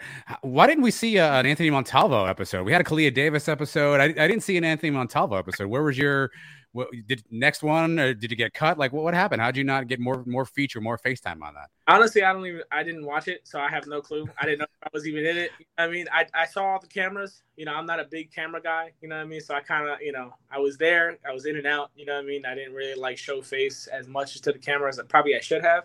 But I mean, I don't know. You, you got to talk to the director. I don't know who the director was at. You know. All right, well, I'll, I'll unearth that for you. But so season ends, we have a nice victory against the Gators, right? Obviously, in-state rival, two teams that don't play each other very often, if at all. Two fan bases who like to talk talk a bunch of trash to each other. How satisfying was that win, beating Florida in the Gasparilla Bowl in 2021? It was honestly really satisfying, especially you know when you're you know we got Twitter, we got social media now. Everybody was downing us. You know, I mean, I don't want to say everybody. You know, the UCF fans, they were you know they were in support, but you know you have you know some people on there that just didn't, you know, believe we could win. So just proving them wrong was kind of like the biggest thing, especially when the players and some of the players were talking and we got that win. You know, you can kind of look at them like, yeah, you know, you can look at the scoreboard now, you know what I mean? But they were all great guys, you know what I mean? Especially, you know, football, you're to talk trash, you know what I mean? It's to happen. But, you know, they, they handled it well and, you know, we, we, walked away with a win. So it felt very satisfying to actually just look at the scoreboard and say, you know, we're, I guess, quote unquote, the best team in Florida. Well, what what do you do as soon as that game ends? All of a sudden, we start hearing the excuses. Ah, we didn't have all our guys. Ah, we didn't. We weren't motivated. What did, what did you do as soon as you heard those excuses? Like immediately after we win the game. It kind of reminded me of like the you know the BYU situation when we lost to BYU. You know, kind of you know the, fans are gonna make uh, you know excuses where you know hey we didn't have our guys, you know they weren't motivated to play. It, it, it's football, you know what I mean? Like it's just you you you got to really just watch the film. You know, I mean, you can't just sit there and try to make excuses for it. You know, we won. That's the end of the story. There's nothing else to you know kind of tell. Obviously, we could have did uh, you know did things better. They could have did things better. You know what I mean? But that's in the past, so there's really not much to really talk about. All right. So after that game, you have a decision to make based on the on the COVID situation, which the, the one I guess positive is you now have an option to come back for a sixth season at UCF, uh, and you decide to do that. What went into that decision for you to come back to UCF this past season? Um, that was just me like kind of looking around. You know, I mean, I wanted to try to go to the NFL draft, but I just felt like I didn't produce enough. I feel like I didn't have enough film to kind of tell the coaches, you know, the scouts, like, hey, look at me. Um, you know, I think that's that was the biggest decision was just, or the biggest factor was that I just did. I felt personally, I didn't kind of live up to my standards or you know, be able to tell the scouts like, you know, I can play in the NFL level. So that's the reason I just wanted to come back and you know give it one more shot. You know, I mean, it's it, you know, I'm, on, I'm on scholarship, so it's kind of free. You know, I mean, to kind of come back and just give it a shot again. So, what were your goals then coming into the season? What did you want to try to achieve to help get you to that spot where you felt like you had the right tape to be able to go back to NFL scouts? So, Coach Martin, you know, he's big on statistics, big on you know uh, production. Um, he kind of had us uh, go on the board you know, we had a picture on the board and we went underneath of it and we kind of had like I want to say three major things and one key objective that we needed. So mine was just you know hand placement, foot drive, and then you know production. You know, just having the numbers. So that was that was the biggest three things that I had on there, and not well knockback. That was another big thing that I had on there. Um, so you know, throughout you know our film session, he would kind of keep going back and forth. Like this is what you said at the beginning of the season you wanted to do when you came back, and this is what you you know you look like on film. So, how'd, how'd you grade out on, on that at the end of the year? Um, I felt like you know I did decent. You know, I had what I don't know how many tackles I ended with with this season. Um, I know it was more than last year, so I felt like I did decent tackling wise. Sacks, obviously, you know, I, I wasn't up there with sacks or tackle for losses, so that's the biggest thing. Um, but I felt like I was, and it was it was an okay year. You know, I mean, I still have a lot to work on you know. So just hoping that I can get better in the next couple couple weeks before uh, pro day, just to show the coaches. So the biggest thing going into this past season, everybody was talking about was the quarterback battle. Now, in the preseason, you were playing against these guys in practice every day. We're hearing reports out of practice from different guys who who they think looks better. In your opinion, who do you think should have been the starting quarterback to start the year? that that's hard. That's a hard one because you know John Rhys Plumlee, he can run. He can move. He's athletic. You know, I mean, obviously, you know, I think Mikey Keene, he just was able to throw the ball. He was able to understand the offense a little bit, um, and just able to kind of you know dime up the receivers just a little better. So, if you want a quarterback that can move, you want John. You know, I think Mikey got more confident with his legs as the you know year went on, which was great for him. Um, and I felt like John also improved on his accuracy. So it just depends on what you want. I mean, me personally, you know, with the year we had, I felt like it could have been a right decision. You know, but I was a kind of a big fan of Mikey. I wanted him to kind of get that starting spot, especially what he went through. You know, coming in um, after DG and performing. I felt like he, you know, got better. He could have did, you know, I don't want to say better, but he, you know, he could have did his, you know, thing out there, uh, you know, with us. So. Yeah, I mean the games we lost, you look at, and the games that he came in and, and he won for us. I mean, a lot of people have the same opinion. Um, and the beginning of the season, okay, we lose the game to Louisville at the beginning. Then we go on a, you know, we're playing pretty good football, and then East Carolina comes around, and you said you mentioned before that Tulsa didn't have our playbook, but there was a rumor about East Carolina. How did they beat us so badly? And did you hear the same rumors? Is that true? Did they have our playbook? I've heard the rumor. I don't know if it's true. I hope it's not true. You know, I mean, you never want that to happen, especially uh, from a guy coming from the inside, just to give a, you know, give them the playbook. I, I don't know if it's true. I wish, I honestly wish I knew. You know, I mean, just you know, kind of, you know, help me out, especially if it's. I, I can give you an update on this one. So we had Ryan Swoboda on the show like a month ago, and he said he was at the uh, the Senior Bowl, the NFLPA Bowl, with some East Carolina guys, including Holton Ahlers, and that they swore to him they didn't have our playbook. So if you believe, if Ryan Swoboda is a trusted source in your mind, he says that he was told they did not have the playbook. If you want to believe that, I don't know, but that's what Swoboda was told. I mean, I, listen, I believe it. It's coming from Ryan Swoboda. You know, he's you know, he, he's gonna you know he's, he's much bigger than he's much bigger than both of us combined. By the way, exactly. yeah. You know, if you know if they didn't have that playbook, they just you know they schemed us up really well. You know, I mean, and I was talking to Coach Martin about it, and you know, some of the defensive coaches, and looking at the game, they did really well with the halftime adjustments. They did really well scheming us in the first quarter. You know, they took the D tackles, you know, out of the game completely. So, you know, especially, you know, when we got tired, they tried to run up the middle. It worked here and there. Sometimes it didn't work, but, you know, I think they did really well, especially on, you know, their defensive side of the ball. I mean, they played outstanding on the defense side. So, I, you know, you got to give them props for doing that. Well, after that, we roll off three nice wins Cincinnati, Memphis, and Tulane we went at two Tulane, obviously, and, and and I think people thought they were gonna they were gonna beat us. I think they were 17, we were 22 at the time, so it was a quote unquote upset. You mentioned Cincinnati earlier; they had your number the last couple of years, right? You beat them in 17 and 18, but they got you in 19, 20, and 21. Of those three games, which one of those wins was the most satisfying for you? Shoot, probably Cincy. Cincy. Yeah. You know, I, I, I just you know nothing against Cincy. I just enjoy beating Cincy. You know, I mean, it, it, like especially since you know they beat me three years in a row, I really wanted to win against Cincy. So like that that's the biggest thing. You can tell us now. You were annoyed by that Luke Fickell shirt that's a team on the back, right? That was annoying to you as well. What shirt? Luke Fickell always had a shirt that said team on the back. Whenever he was like walking the sideline, that was his big thing. His shirt always said team, T E A M. Together, everyone achieves more. That annoyed you or no? Honestly didn't see it. I'm not gonna lie to you. fair enough. All right. Well, annoyed me. Um, and then what also annoyed me, Anthony, then is the next game. We go. We have Navy, right? And I get Navy is a is a unique team. They they run a unique offense. It was an 11 a.m. start time, which is probably a little bit different for everybody. How difficult is it to play Navy? They got us two years in a row, and in this one, you know, it seemed like they were just able to move the ball on, on offense. How difficult is it as a defensive guy, particularly as a lineman, because you're going to be in there now, right? How difficult is it to prepare for Navy? It's it's you know simple, not easy. Um, it's all about discipline. Navy's all about different, you know, discipline. They're a triple option team. You know I mean? They have different ways to run the ball. As a D lineman, we just had to prepare for the cut blocks. I mean, we I got cut so many times, especially my, you know, like my first time playing Navy, I think I got cut 14 times where I was on the ground. The second year, I was a little more prepared because I understood the speed, I understood how they're going to cut block. Um, so it's a little bit better. But you know, it, it's just hard. You know, I mean, as a defensive lineman, there's only so much I can do, only so much we can do. Especially like you know, if they if they get a good cut block on us, that's a seam right there. So it, it's just like it's hard to really play them. Like it may look easy, you know what I mean? Like oh, let's just to defeat the cut block, you know, squeeze down the line, you can make tackle.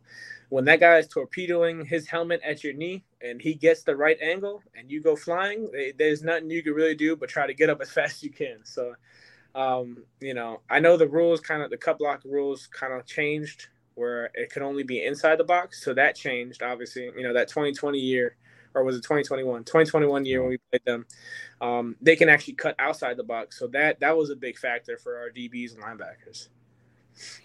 So how how I mean again we have everything in front of us right? We're coming off a nice win against Tulane. Basically we win and we are in the uh, the New Year Six game right at that point right? We have we are the inside track. Your last year at UCF you've been fighting hard to get back to the mountaintop.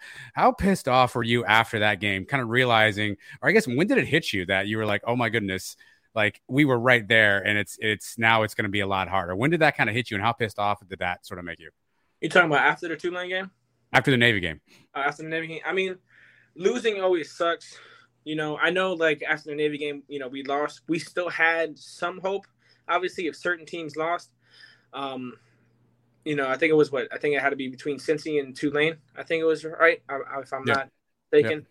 Yeah. Um, but yeah, it, it, it sucked. Obviously, you know, I mean, I know after the Navy game, like a lot of guys were emotional. You know, I was emotional. You know, I mean, losing. It, it, it's 11 a.m. You know, start. So we got done maybe like you know 1:30. So I had all day to kind of sit there and contemplate. Tell me about it. Yeah, I remember. yeah. that that was the worst. Like if it was later at night, I, I think I probably would have got over it a little bit faster. But since I had all day, I was just kind of laying in my room hurting. You know, my knees hurting from getting cut so much, and then like you know, they kind of lost. You know, I mean, they obviously they're a great team. They're very disciplined, but losing and then getting off that New Year, you know that you know bowl game, it, it you know it's hard to kind of explain. You know what I mean? Did, did that 11 a.m. start have anything to do with it? I know it was a, a really early time. Did it have any factor at all? Do you think? Um, it might have.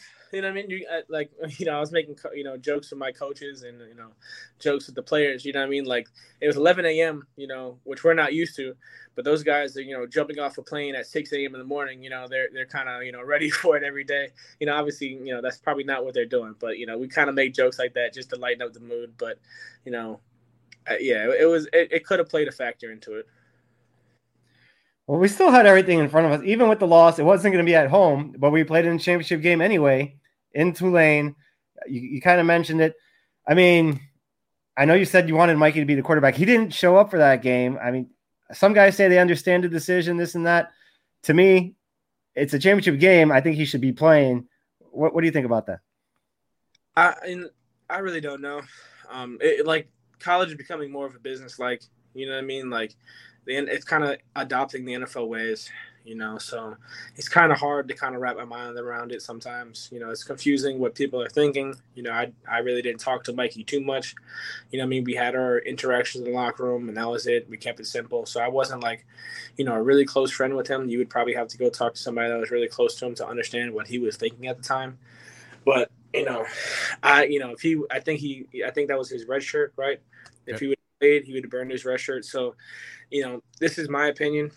You know, if I'm, you know, not really playing this year and we're at the championship game, it's the last game. You know, I mean, like I would want to play, but if my coach is kind of telling me like, "Hey, we're probably not going to put you in," then you know, there's no point in kind of dressing out. You can just kind of sitting there, you know, I mean, doing nothing and just looking pretty. But I don't know what the conversation was between him and Gus. Don't know the conversation was, you know, what he was kind of thinking. So, yeah, I wish I knew, but you know, things happen. You know, I mean, so I just it, I guess it worked out for the best for him now. You know what I mean? Yeah. And then, I mean, so we didn't play our best game against Navy. We started out great against South Florida, and then we saw how that game, and it comes down to the wire. We don't play great against Tulane in the championship game, and then we go play Duke in the bowl game, and it seemed like another kind of a letdown game. What what kind of happened there at the end of the year? Was it just injuries? Was it just guys, you know, worn down, or why did the season end kind of just with a thud? Really? Uh, you know, the season, you know, it's kind of hard to end the season off, you know, really well. You know, I mean, you have so many games where guys are beat up, they're injured, you know, it gets kind of shaky towards the end, and you really have to push through as a team and as a person. You know, you get tired, you know I mean? Like, stuff happens. Um, I think that's probably what kind of played in is that, you know, some players, some people, some coaches, you know, some things just got tiring, mentally exhausting. Um, Duke was, you know, they're a really good team. I mean, that right tackle, like he he's an NFL caliber tackle, so it's kind of hard. They played really well. They were really experienced in the old line wise, um, but you know, I don't know. You know, I mean, they I guess they just prepared very well. You know, better than we did. You know, during for the bowl game, um, USF always comes down for some reason to the wire. I don't know why. You know, I mean, even though we're kind of the better team, you know, I want to say kind of. We are the better team. Um, it, it always comes down to the wire. I don't I don't know why. I, I, it's a rivalry, so every guy, you know, everybody's amped up. You know, mistakes happen when you're amped up like that. You know, great plays happen when you're amped up like that. You know what I mean? So it, it just I don't know. It's hard to explain that one. There was a couple years we beat them by four touchdowns, and 18 and 19 we beat them, you know, pretty handily. But yeah, yeah 20, 21, 20, they've all been close. Yeah. Um, but what was it like for you after the bowl game? Taking the jersey off for the last time. You know, this is it. There's no seventh year, right? You can't come back yeah. again. it was emotional, um, especially like I didn't want to lose. You know, leaving out. You know what I mean? I, I, I kind of was, you know, pissy on the sidelines, you know, when they just, you know, kept scoring and we couldn't really do anything on offense. You know I mean? You know, I had a couple of D linemen, you know, the, the, young guys come up to me and they were apologizing. You know I mean? Like, hey, sorry that we couldn't do this for you. Uh, it wasn't, you know, necessarily their fault or the coach's fault. I had the coaches do the same thing because Gus came up to me and apologized. Um, you know, I, a lot of the older guys were, you know, we were kind of pissed off in a sense, you know I mean, emotional. And then it hits you in the locker room where you're taking off your shoulder pads for the last time. Like, well, you know, I went out on a loss, which sucks. But now, excuse me, um, it's on to, you know, the next kind of chapter.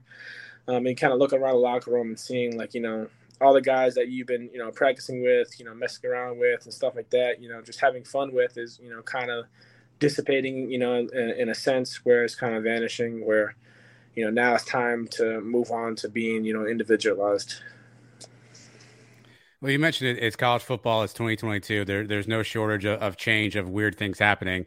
Uh, how surprised were you, uh, or, or maybe not at all? I don't know when you saw some of your teammates transferring out, right? You saw a bunch of guys decide to hop in the portal. Obviously, on offense, you lose Ryan O'Keefe. We kind of knew Mikey was going. Defense, JJB goes, um, um, Brown goes, right? And then the surprise of everybody, Matt Lee decides to leave as well. How how surprised were you as you kind of hear your teammates' names in the portal, or you don't have to name the guy if you don't want to, or were you kind of like, oh yeah, I kind of knew that was coming, or oh yeah, I, I kind of figured that was coming. Like, do you are, are they surprises for you, just like they're surprises for us? Uh, some of them, yeah. You know, like I'm not gonna lie, Matt Lee was really that was a surprise. You know, I mean, like I wasn't expecting that. You know, I mean, uh, you know, he, he's a great center. You know, so I don't don't know what happened there. Um, but other guys, you know, it was kind of like you know foretold that they were going to transfer. You know, what I mean, especially on the defensive side of the ball, like we knew who was going to transfer. You know, there's locker room talk. You know, what I mean, we're all close, so you know, we all talk to each other either about transferring or stuff like that. So, it, you know, as you know, football is kind of like an emotional game. You know what I mean? Especially when you grow, you know, close to somebody. You know what I mean? Like you, you just open up to them, you're able to talk. So we, we knew who was going to transfer at certain points in time. How how hard is that though? Like you know, a guy you're playing with is like, hey man, after this year, I'm, I'm out of here. How like how how do you like deal with that? Is it something where you respect their decision, or you kind of like, hey man, don't do that, stay here with us? Like, do you kind of go into, hey man, no, you got you got to be here? Like, how do you handle when you kind of hear a guy say, hey, I think this is it for me? I mean, you kind of respect their decision. You know what I mean? So certain people, you know, you can kind of talk to and be like, hey, like, why are you leaving? You know what I mean? Like, let's try to figure it out a little bit. But certain guys, you're just like, you know, I understand your decision. I understand why you're leaving. You know, I wish you the best. And you just watch them, you know, transfer. Um, it just depends on the person. You know I mean? Doesn't really, it's not based on the skill level. You know I mean? It literally just depends on the person. You know, sometimes you can see, like, you know what, I would be in the same shoe. I would do the same thing you're doing if I was in your shoes. So, what, what are the common reasons that you hear? You don't have to name anybody's name specifically, but you know, is it NIL money? Right? Is obviously that's an opportunity now. Is it is it playing time? Is it scheme? Is it trying to maybe get to a bigger stage to get your name out there? What are kind of the common reasons you hear from guys when they say they're leaving? So I mean, it just depends. I mean, NIL eh, that's that's playing a factor now. Um, you know, you would you kind of you know wouldn't expect that, but you know it's playing a factor now where guys are transferring just because they're getting some NILs. Um, like you said, it is scheme you know they just don't like the scheme. They may you know it could be they don't like the players. You know it could be that um, i've heard other reasons where you know people have to go back home just because you know either their mom or dad or something's going on in their family they, they just have to go back home and they're transferring closer to their home just to be with their family you know? So it, there's a lot of reasons that people transfer. Sometimes they just transfer just because they feel they don't fit in the system. Um, they feel kind of like an outcast you know what I mean? So it, it, there's so many reasons, you know what I mean, now that why people transfer and especially with the new rule that was set in where you could just come in immediately, it just kind of opened up more opportunities for people. One other change, obviously, that you know really well, so I'm curious to get your, your take on this. Obviously, Travis Williams moves on, goes to Arkansas. Addison Williams now becomes defensive coordinator. Obviously, he was on staff, he was on the defensive staff. What can we expect? What can you tell us about Addison Williams? Do you expect him to do anything differently on defense than you saw from Travis Williams? Um, yeah, he's his own person, you know what I mean? So I think he's gonna do really well um, in this upcoming, you know, season. Um, he was a he was a big schemer. You know what I mean? Like he knows how to scheme the ball. Same thing with you know Travis, uh, excuse me, Coach Williams. I don't want to call him by his first name, um, but you know, uh, it, I think to ex- we can expect a little more, you know, coming out of the DB room, especially with him being a DB coach. I feel like he might be a little bit more oriented around the DB room, but he understands D line. So I feel like he might be able to kind of give certain calls that will help with the D line. So I feel like it's going to be a, a, a, good year for them and some trickery might be happening, you know, on the defensive side. I, I haven't seen the playbook, you know I mean? I only got to experience, you know, with Duke just a little bit, you know, so I think, I think they'll do well. Can we? Are we going to get back to the let your let your nuts hang defense? You think? Or are we? Are we? Are we keeping our nuts in? What do you think? I, I think I think he could get there. You know, what I mean, especially okay. with the line he has now, the linebackers he's getting, you know, the DBs that you know are transferring and stuff like that. I think we could kind of rotate back to that. When you when you hear hype, uh, obviously you saw a little bit. When a weird rule, I didn't know it was even a thing. By the way, John Walker, who was obviously a signee, actually practiced with you all. I didn't know that was a rule apparently, but hey, what are you going to do? Obviously, you're a D lineman. You got to play a little bit with him. Everyone says he's obviously a really talented kid. What did you see out of your time when you had a chance to practice with John Walker? I didn't, I didn't know that was a rule until you showed up to practice, and I was like, I, I kind of confused. You know what I mean? I was like, hey, who's the new guy? um, he, he is very skilled. You know, like we, we were doing some drills and just watching him, like he's very explosive. He has great hands. He has a great first punch. I mean, so he's going to be, you know, a kind of a game changer. You know, him and Ricky Barber in there. You know, I mean, I think those two are going to be, real, you know, and same thing with Lee and Matt.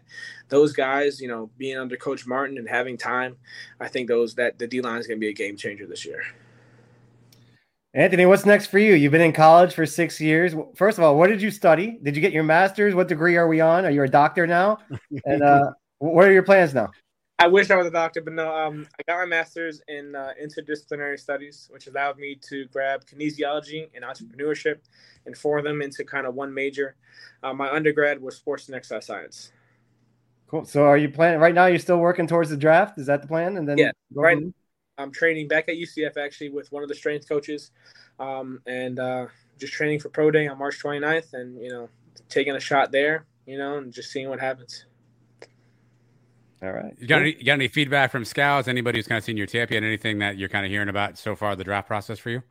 Um, as you know, like during my training, no, I haven't really heard too much. I know during the season, you know, I had you know little chirps here and there um, you know, certain teams either asking about my name or who am I. Um, you know, I know I had an XFL team, AFL team, NFL team that you know kind of just was just wondering who I was and you know stuff like that, but nothing like solid enough to really say honestly. Is that is that on the table? So if XFL or USFL calls, is that something that's on the table for you that you'd consider playing in one of those leagues? For sure. I, I love playing football. You know what I mean? Like if they give me a chance, I'll go play for them. You know what I mean? If NFL doesn't work out, you know, you have the other leagues. I would love to go play over there. You know what I mean? So I'm I'm open to kind of, you know, everything. Um, you might really... want to you might want to suit up. The Guardians are pretty bad in the XFL. They could probably use you right now, Anthony. I don't know if you got pads nearby, but you may want to make a, a drive down to Camping World. I think they need some help down there.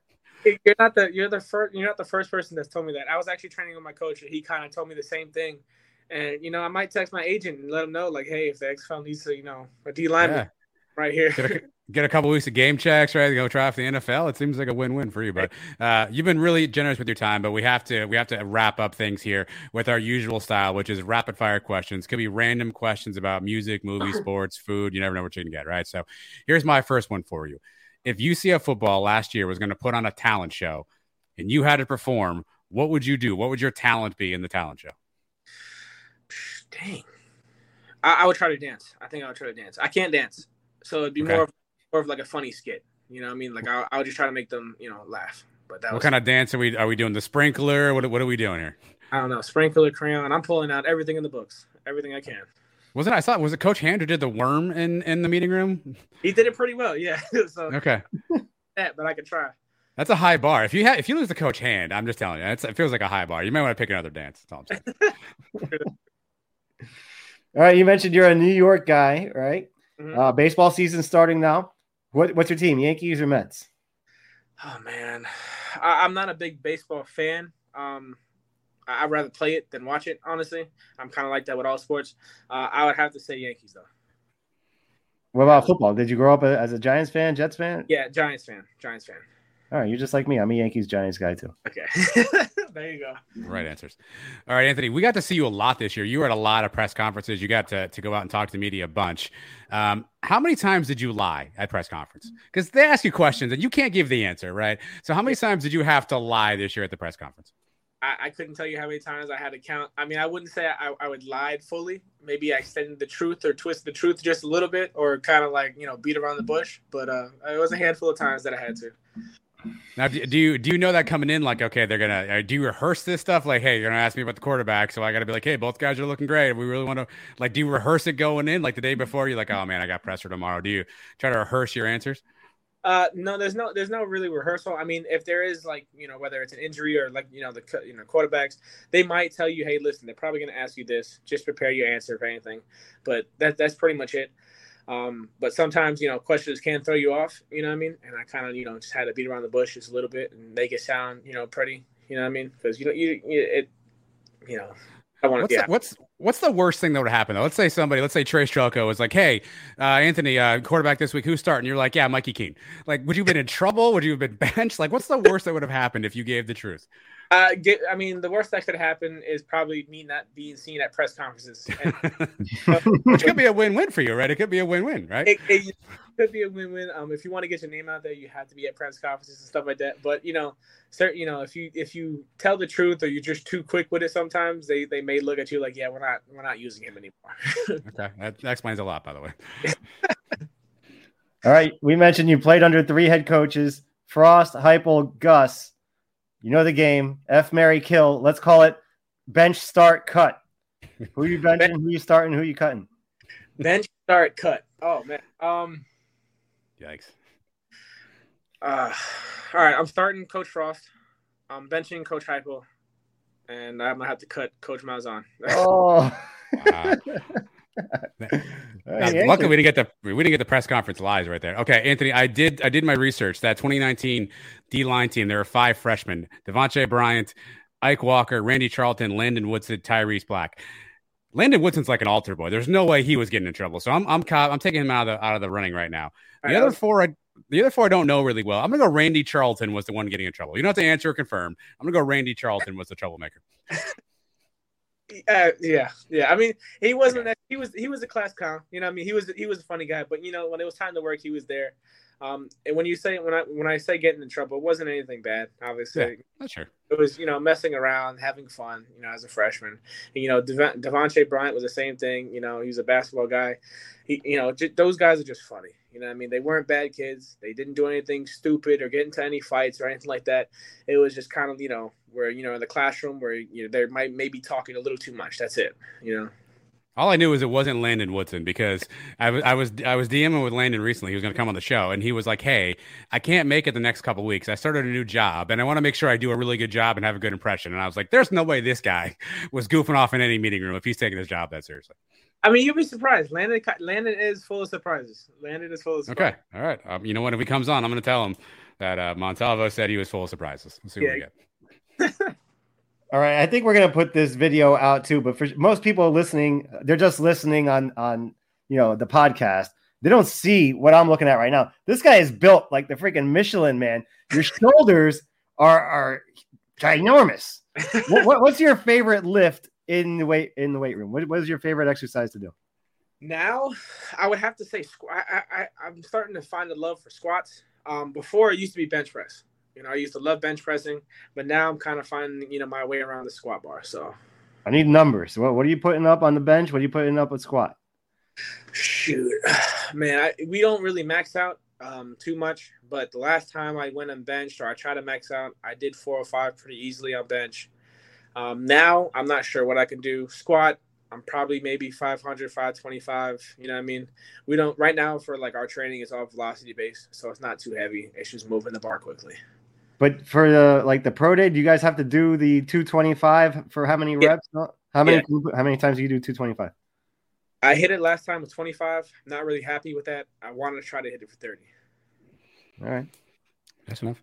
Uh, I said on the intro, Anthony, you played like multiple games with a with a full club on your hand. They literally like put a cast over your entire hand. How does one play defensive line, defensive tackle, battling all the with with like a club? Is it a weapon at that point? Like how do you how do you function with a club? It can be. You know, you, I learned to make it a weapon. Um, it kind of gave me a little bit more of extension. You know what I mean? Just because it kind of bulged out. You know, my hand was in a fist. You know, so the padding bulged out a little bit. So it gave me a couple inches to press the offensive lineman off me, um, especially when their hands are on me and they got me locked up. I can use it to kind of smack it down. There was there, there's padding that's over it, the cast. So it's not very, it's not solid. It is soft, but you know, I mean, you know, it does still hurt sometimes when you hit them in the right area. Did you ever want to take a swing at one of your teammates with that thing on uh, in practice? Did you wear it during practice? And if so, was you know Swoboda ever going to catch a catch a right hook from you in the neck there with the uh, the, the the ball cast there? Me and Swoboda, me and Swoboda would always mess around. You know, what I mean, he would always try to grab the club. You know, as I'm trying to go past him. So sometimes, you know, I did kind of want to, you know, hit him over the head with it just a little bit. I personally, I just wanted to see if I could break the cast if I hit somebody with it. So that that was it. You know. Fair enough.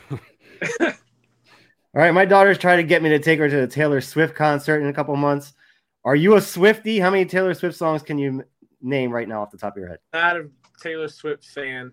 Probably couldn't name any, to be honest. I mean, I probably heard a lot. I just not a very big Taylor Swift fan. All right. what's what's your pregame music of choice? The, the the the music that you would listen to to get yourself ready for a game? Uh, last year I tried doing like hip hop and rap. Um, this year was more rock music. So you know you had Chop Suey, Chop Suey, Papa Roach, you know Disturbed, stuff like that. You know. Wow, dark places. I, I like that. I like that. all right, going back to New York. What's the well? First of all, when did you you were there all through high school? Yeah. No, so I, nope. I moved to Long Island when I was three. And that's it. So you've been after that. Where'd you live? Tampa. Oh, so you're not even that much of a New York guy. I was yeah. going to ask wow, you about your favorite wow. pizza places. my, fam- my, family lived there most of their life. Um, after 9-11 happened, we moved um, uh, to Tampa. So okay. Um, all right. Well, forget my pizza questions. Give me a food recommendation over in Tampa. Where, where's your hangout spot over there? Oh man, I mean, high school was Steak and Shake. You know, after every game, we went to Steak and Shake and just got a milkshake and some burgers. You know what I mean? Um, I, there is an all-you-can-eat sushi place in Tampa that I just recently went to, and that was honestly really good. Uh, I can't remember the name. My girl took me there. Um, she she's a big sushi fan. If I can find the name, I will definitely text you the name though. All right, we'll take it. All right, anyone who's ever uh, attended UCF knows that parking is not always fun at UCF, and uh, the parking patrol is out there. So if, if I set the number four and a half over under parking tickets from Anthony Montalvo, I'm going to take the over. Am I right? Yeah, yeah. yes. Definitely. I think I had. I, I, I didn't have as many. I'll say maybe seven, seven okay. at most. My six seven. How did it keep happening? Were we in the same spot every time? Like, walk me through how you kept getting the ticket. I would go to different spots and they would just find me. Like I, like you know what I mean. Like I, it, and they would always go during times where I'm at practice. You know what I mean. I know there was one time where I was walking to my car and they were they were walking next to me and gave me a ticket as I was getting to my car and I was like I, am about to move like just give me a second you know so you, you, just can't escape them. That's that's pretty ballsy. You're you're you're a pretty big fellow, like Mike mentioned. That's a pretty that's a pretty ballsy move by the parking patrol. I, I think I'd let you skate on that one if that was me. yeah, they, they they saw it and you know they they were like, yeah, you know, you don't have a parking pass or you're parked in the wrong area. You got to get a ticket. You know, I'm not a very a controversial guy. You know, I'm not gonna, you know, try to do anything. So I just I accepted it. You know, I paid the ticket. So that doesn't happen to McKenzie Milton, right? He, nobody's giving him a ticket. I don't, know, I don't know. They probably got him a couple times. Like they don't, they don't care who you are. They they're there to give you a ticket. oh, um, all right. Superpower. If you had to pick one, what would it be? Super strength. I've always loved the Hulk. Always You're already super strength. And we already I, talked about the numbers. I mean that those those are average numbers for you know. I, I, I wouldn't even say average. You know, you got Aaron Donald, you got other guys that are doing so much more than you know what I'm doing. So for me, it would, it would definitely be like super strength. All right, last one for you. Name one guy in the team that you could absolutely beat in a foot race in a 40 yard dash. Who's one guy that you're dusting every single time? Oh, do I want to go? Trying, do I want to start something or do I want to actually like you know? Because I always I always compete with Sam Jackson and I want to see Sam Jackson, but I heard he got a lot faster, you know, doing his pro day trading. So I'm kind of I'm kind of iffy now. okay, okay, so you want to call him out, but you kind of don't want to call. All right, all right. So it's a light call out, maybe Sam Jackson. Okay, Yeah. is there somebody that or anybody else that you know you can beat? Like you don't even have to train; you can just get out there right now, and you're always going to be faster than that person. Josh Cox, you know, I you know, I can beat him anytime. You know what I mean? I, I yeah, yeah. I'm not even gonna say anything. I'm just gonna keep it at that. What about like the kickers and punters? You you can't beat Colton Boomer. I, I ain't gonna lie, he's pretty fast. I didn't realize how fast he was until he did a fake, and like I saw him running around the corner. I'm like, I don't know if I can catch him right now. You know? Okay, He looks like he'd be quick. Yeah, he, you know, Uh, he, he's he got some. He's got the other, you know, Alex Ward, the long snapper. You know, I've been training with him. He's gotten a lot faster. Um, I'm trying to think of the other Andrew Osteen. I can definitely beat. You know, I mean, he's he's actually Yeah. in the five ten five. No, maybe in a forty. In long distance, I could probably get him. But he's he has some acceleration to him.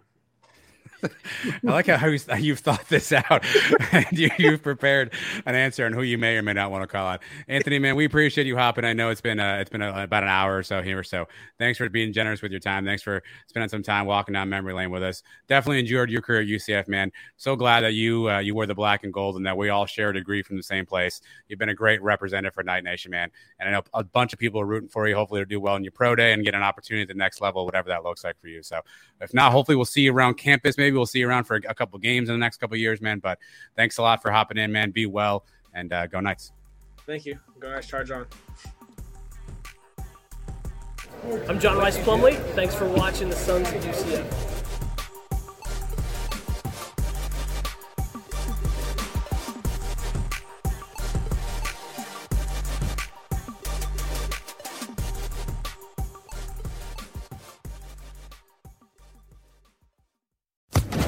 Social Podcast Network.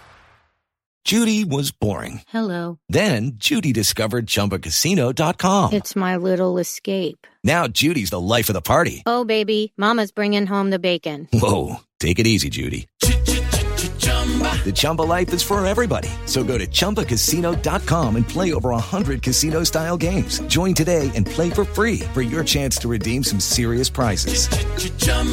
ChumbaCasino.com. No purchase necessary. Void where prohibited by law. 18 plus terms and conditions apply. See website for details.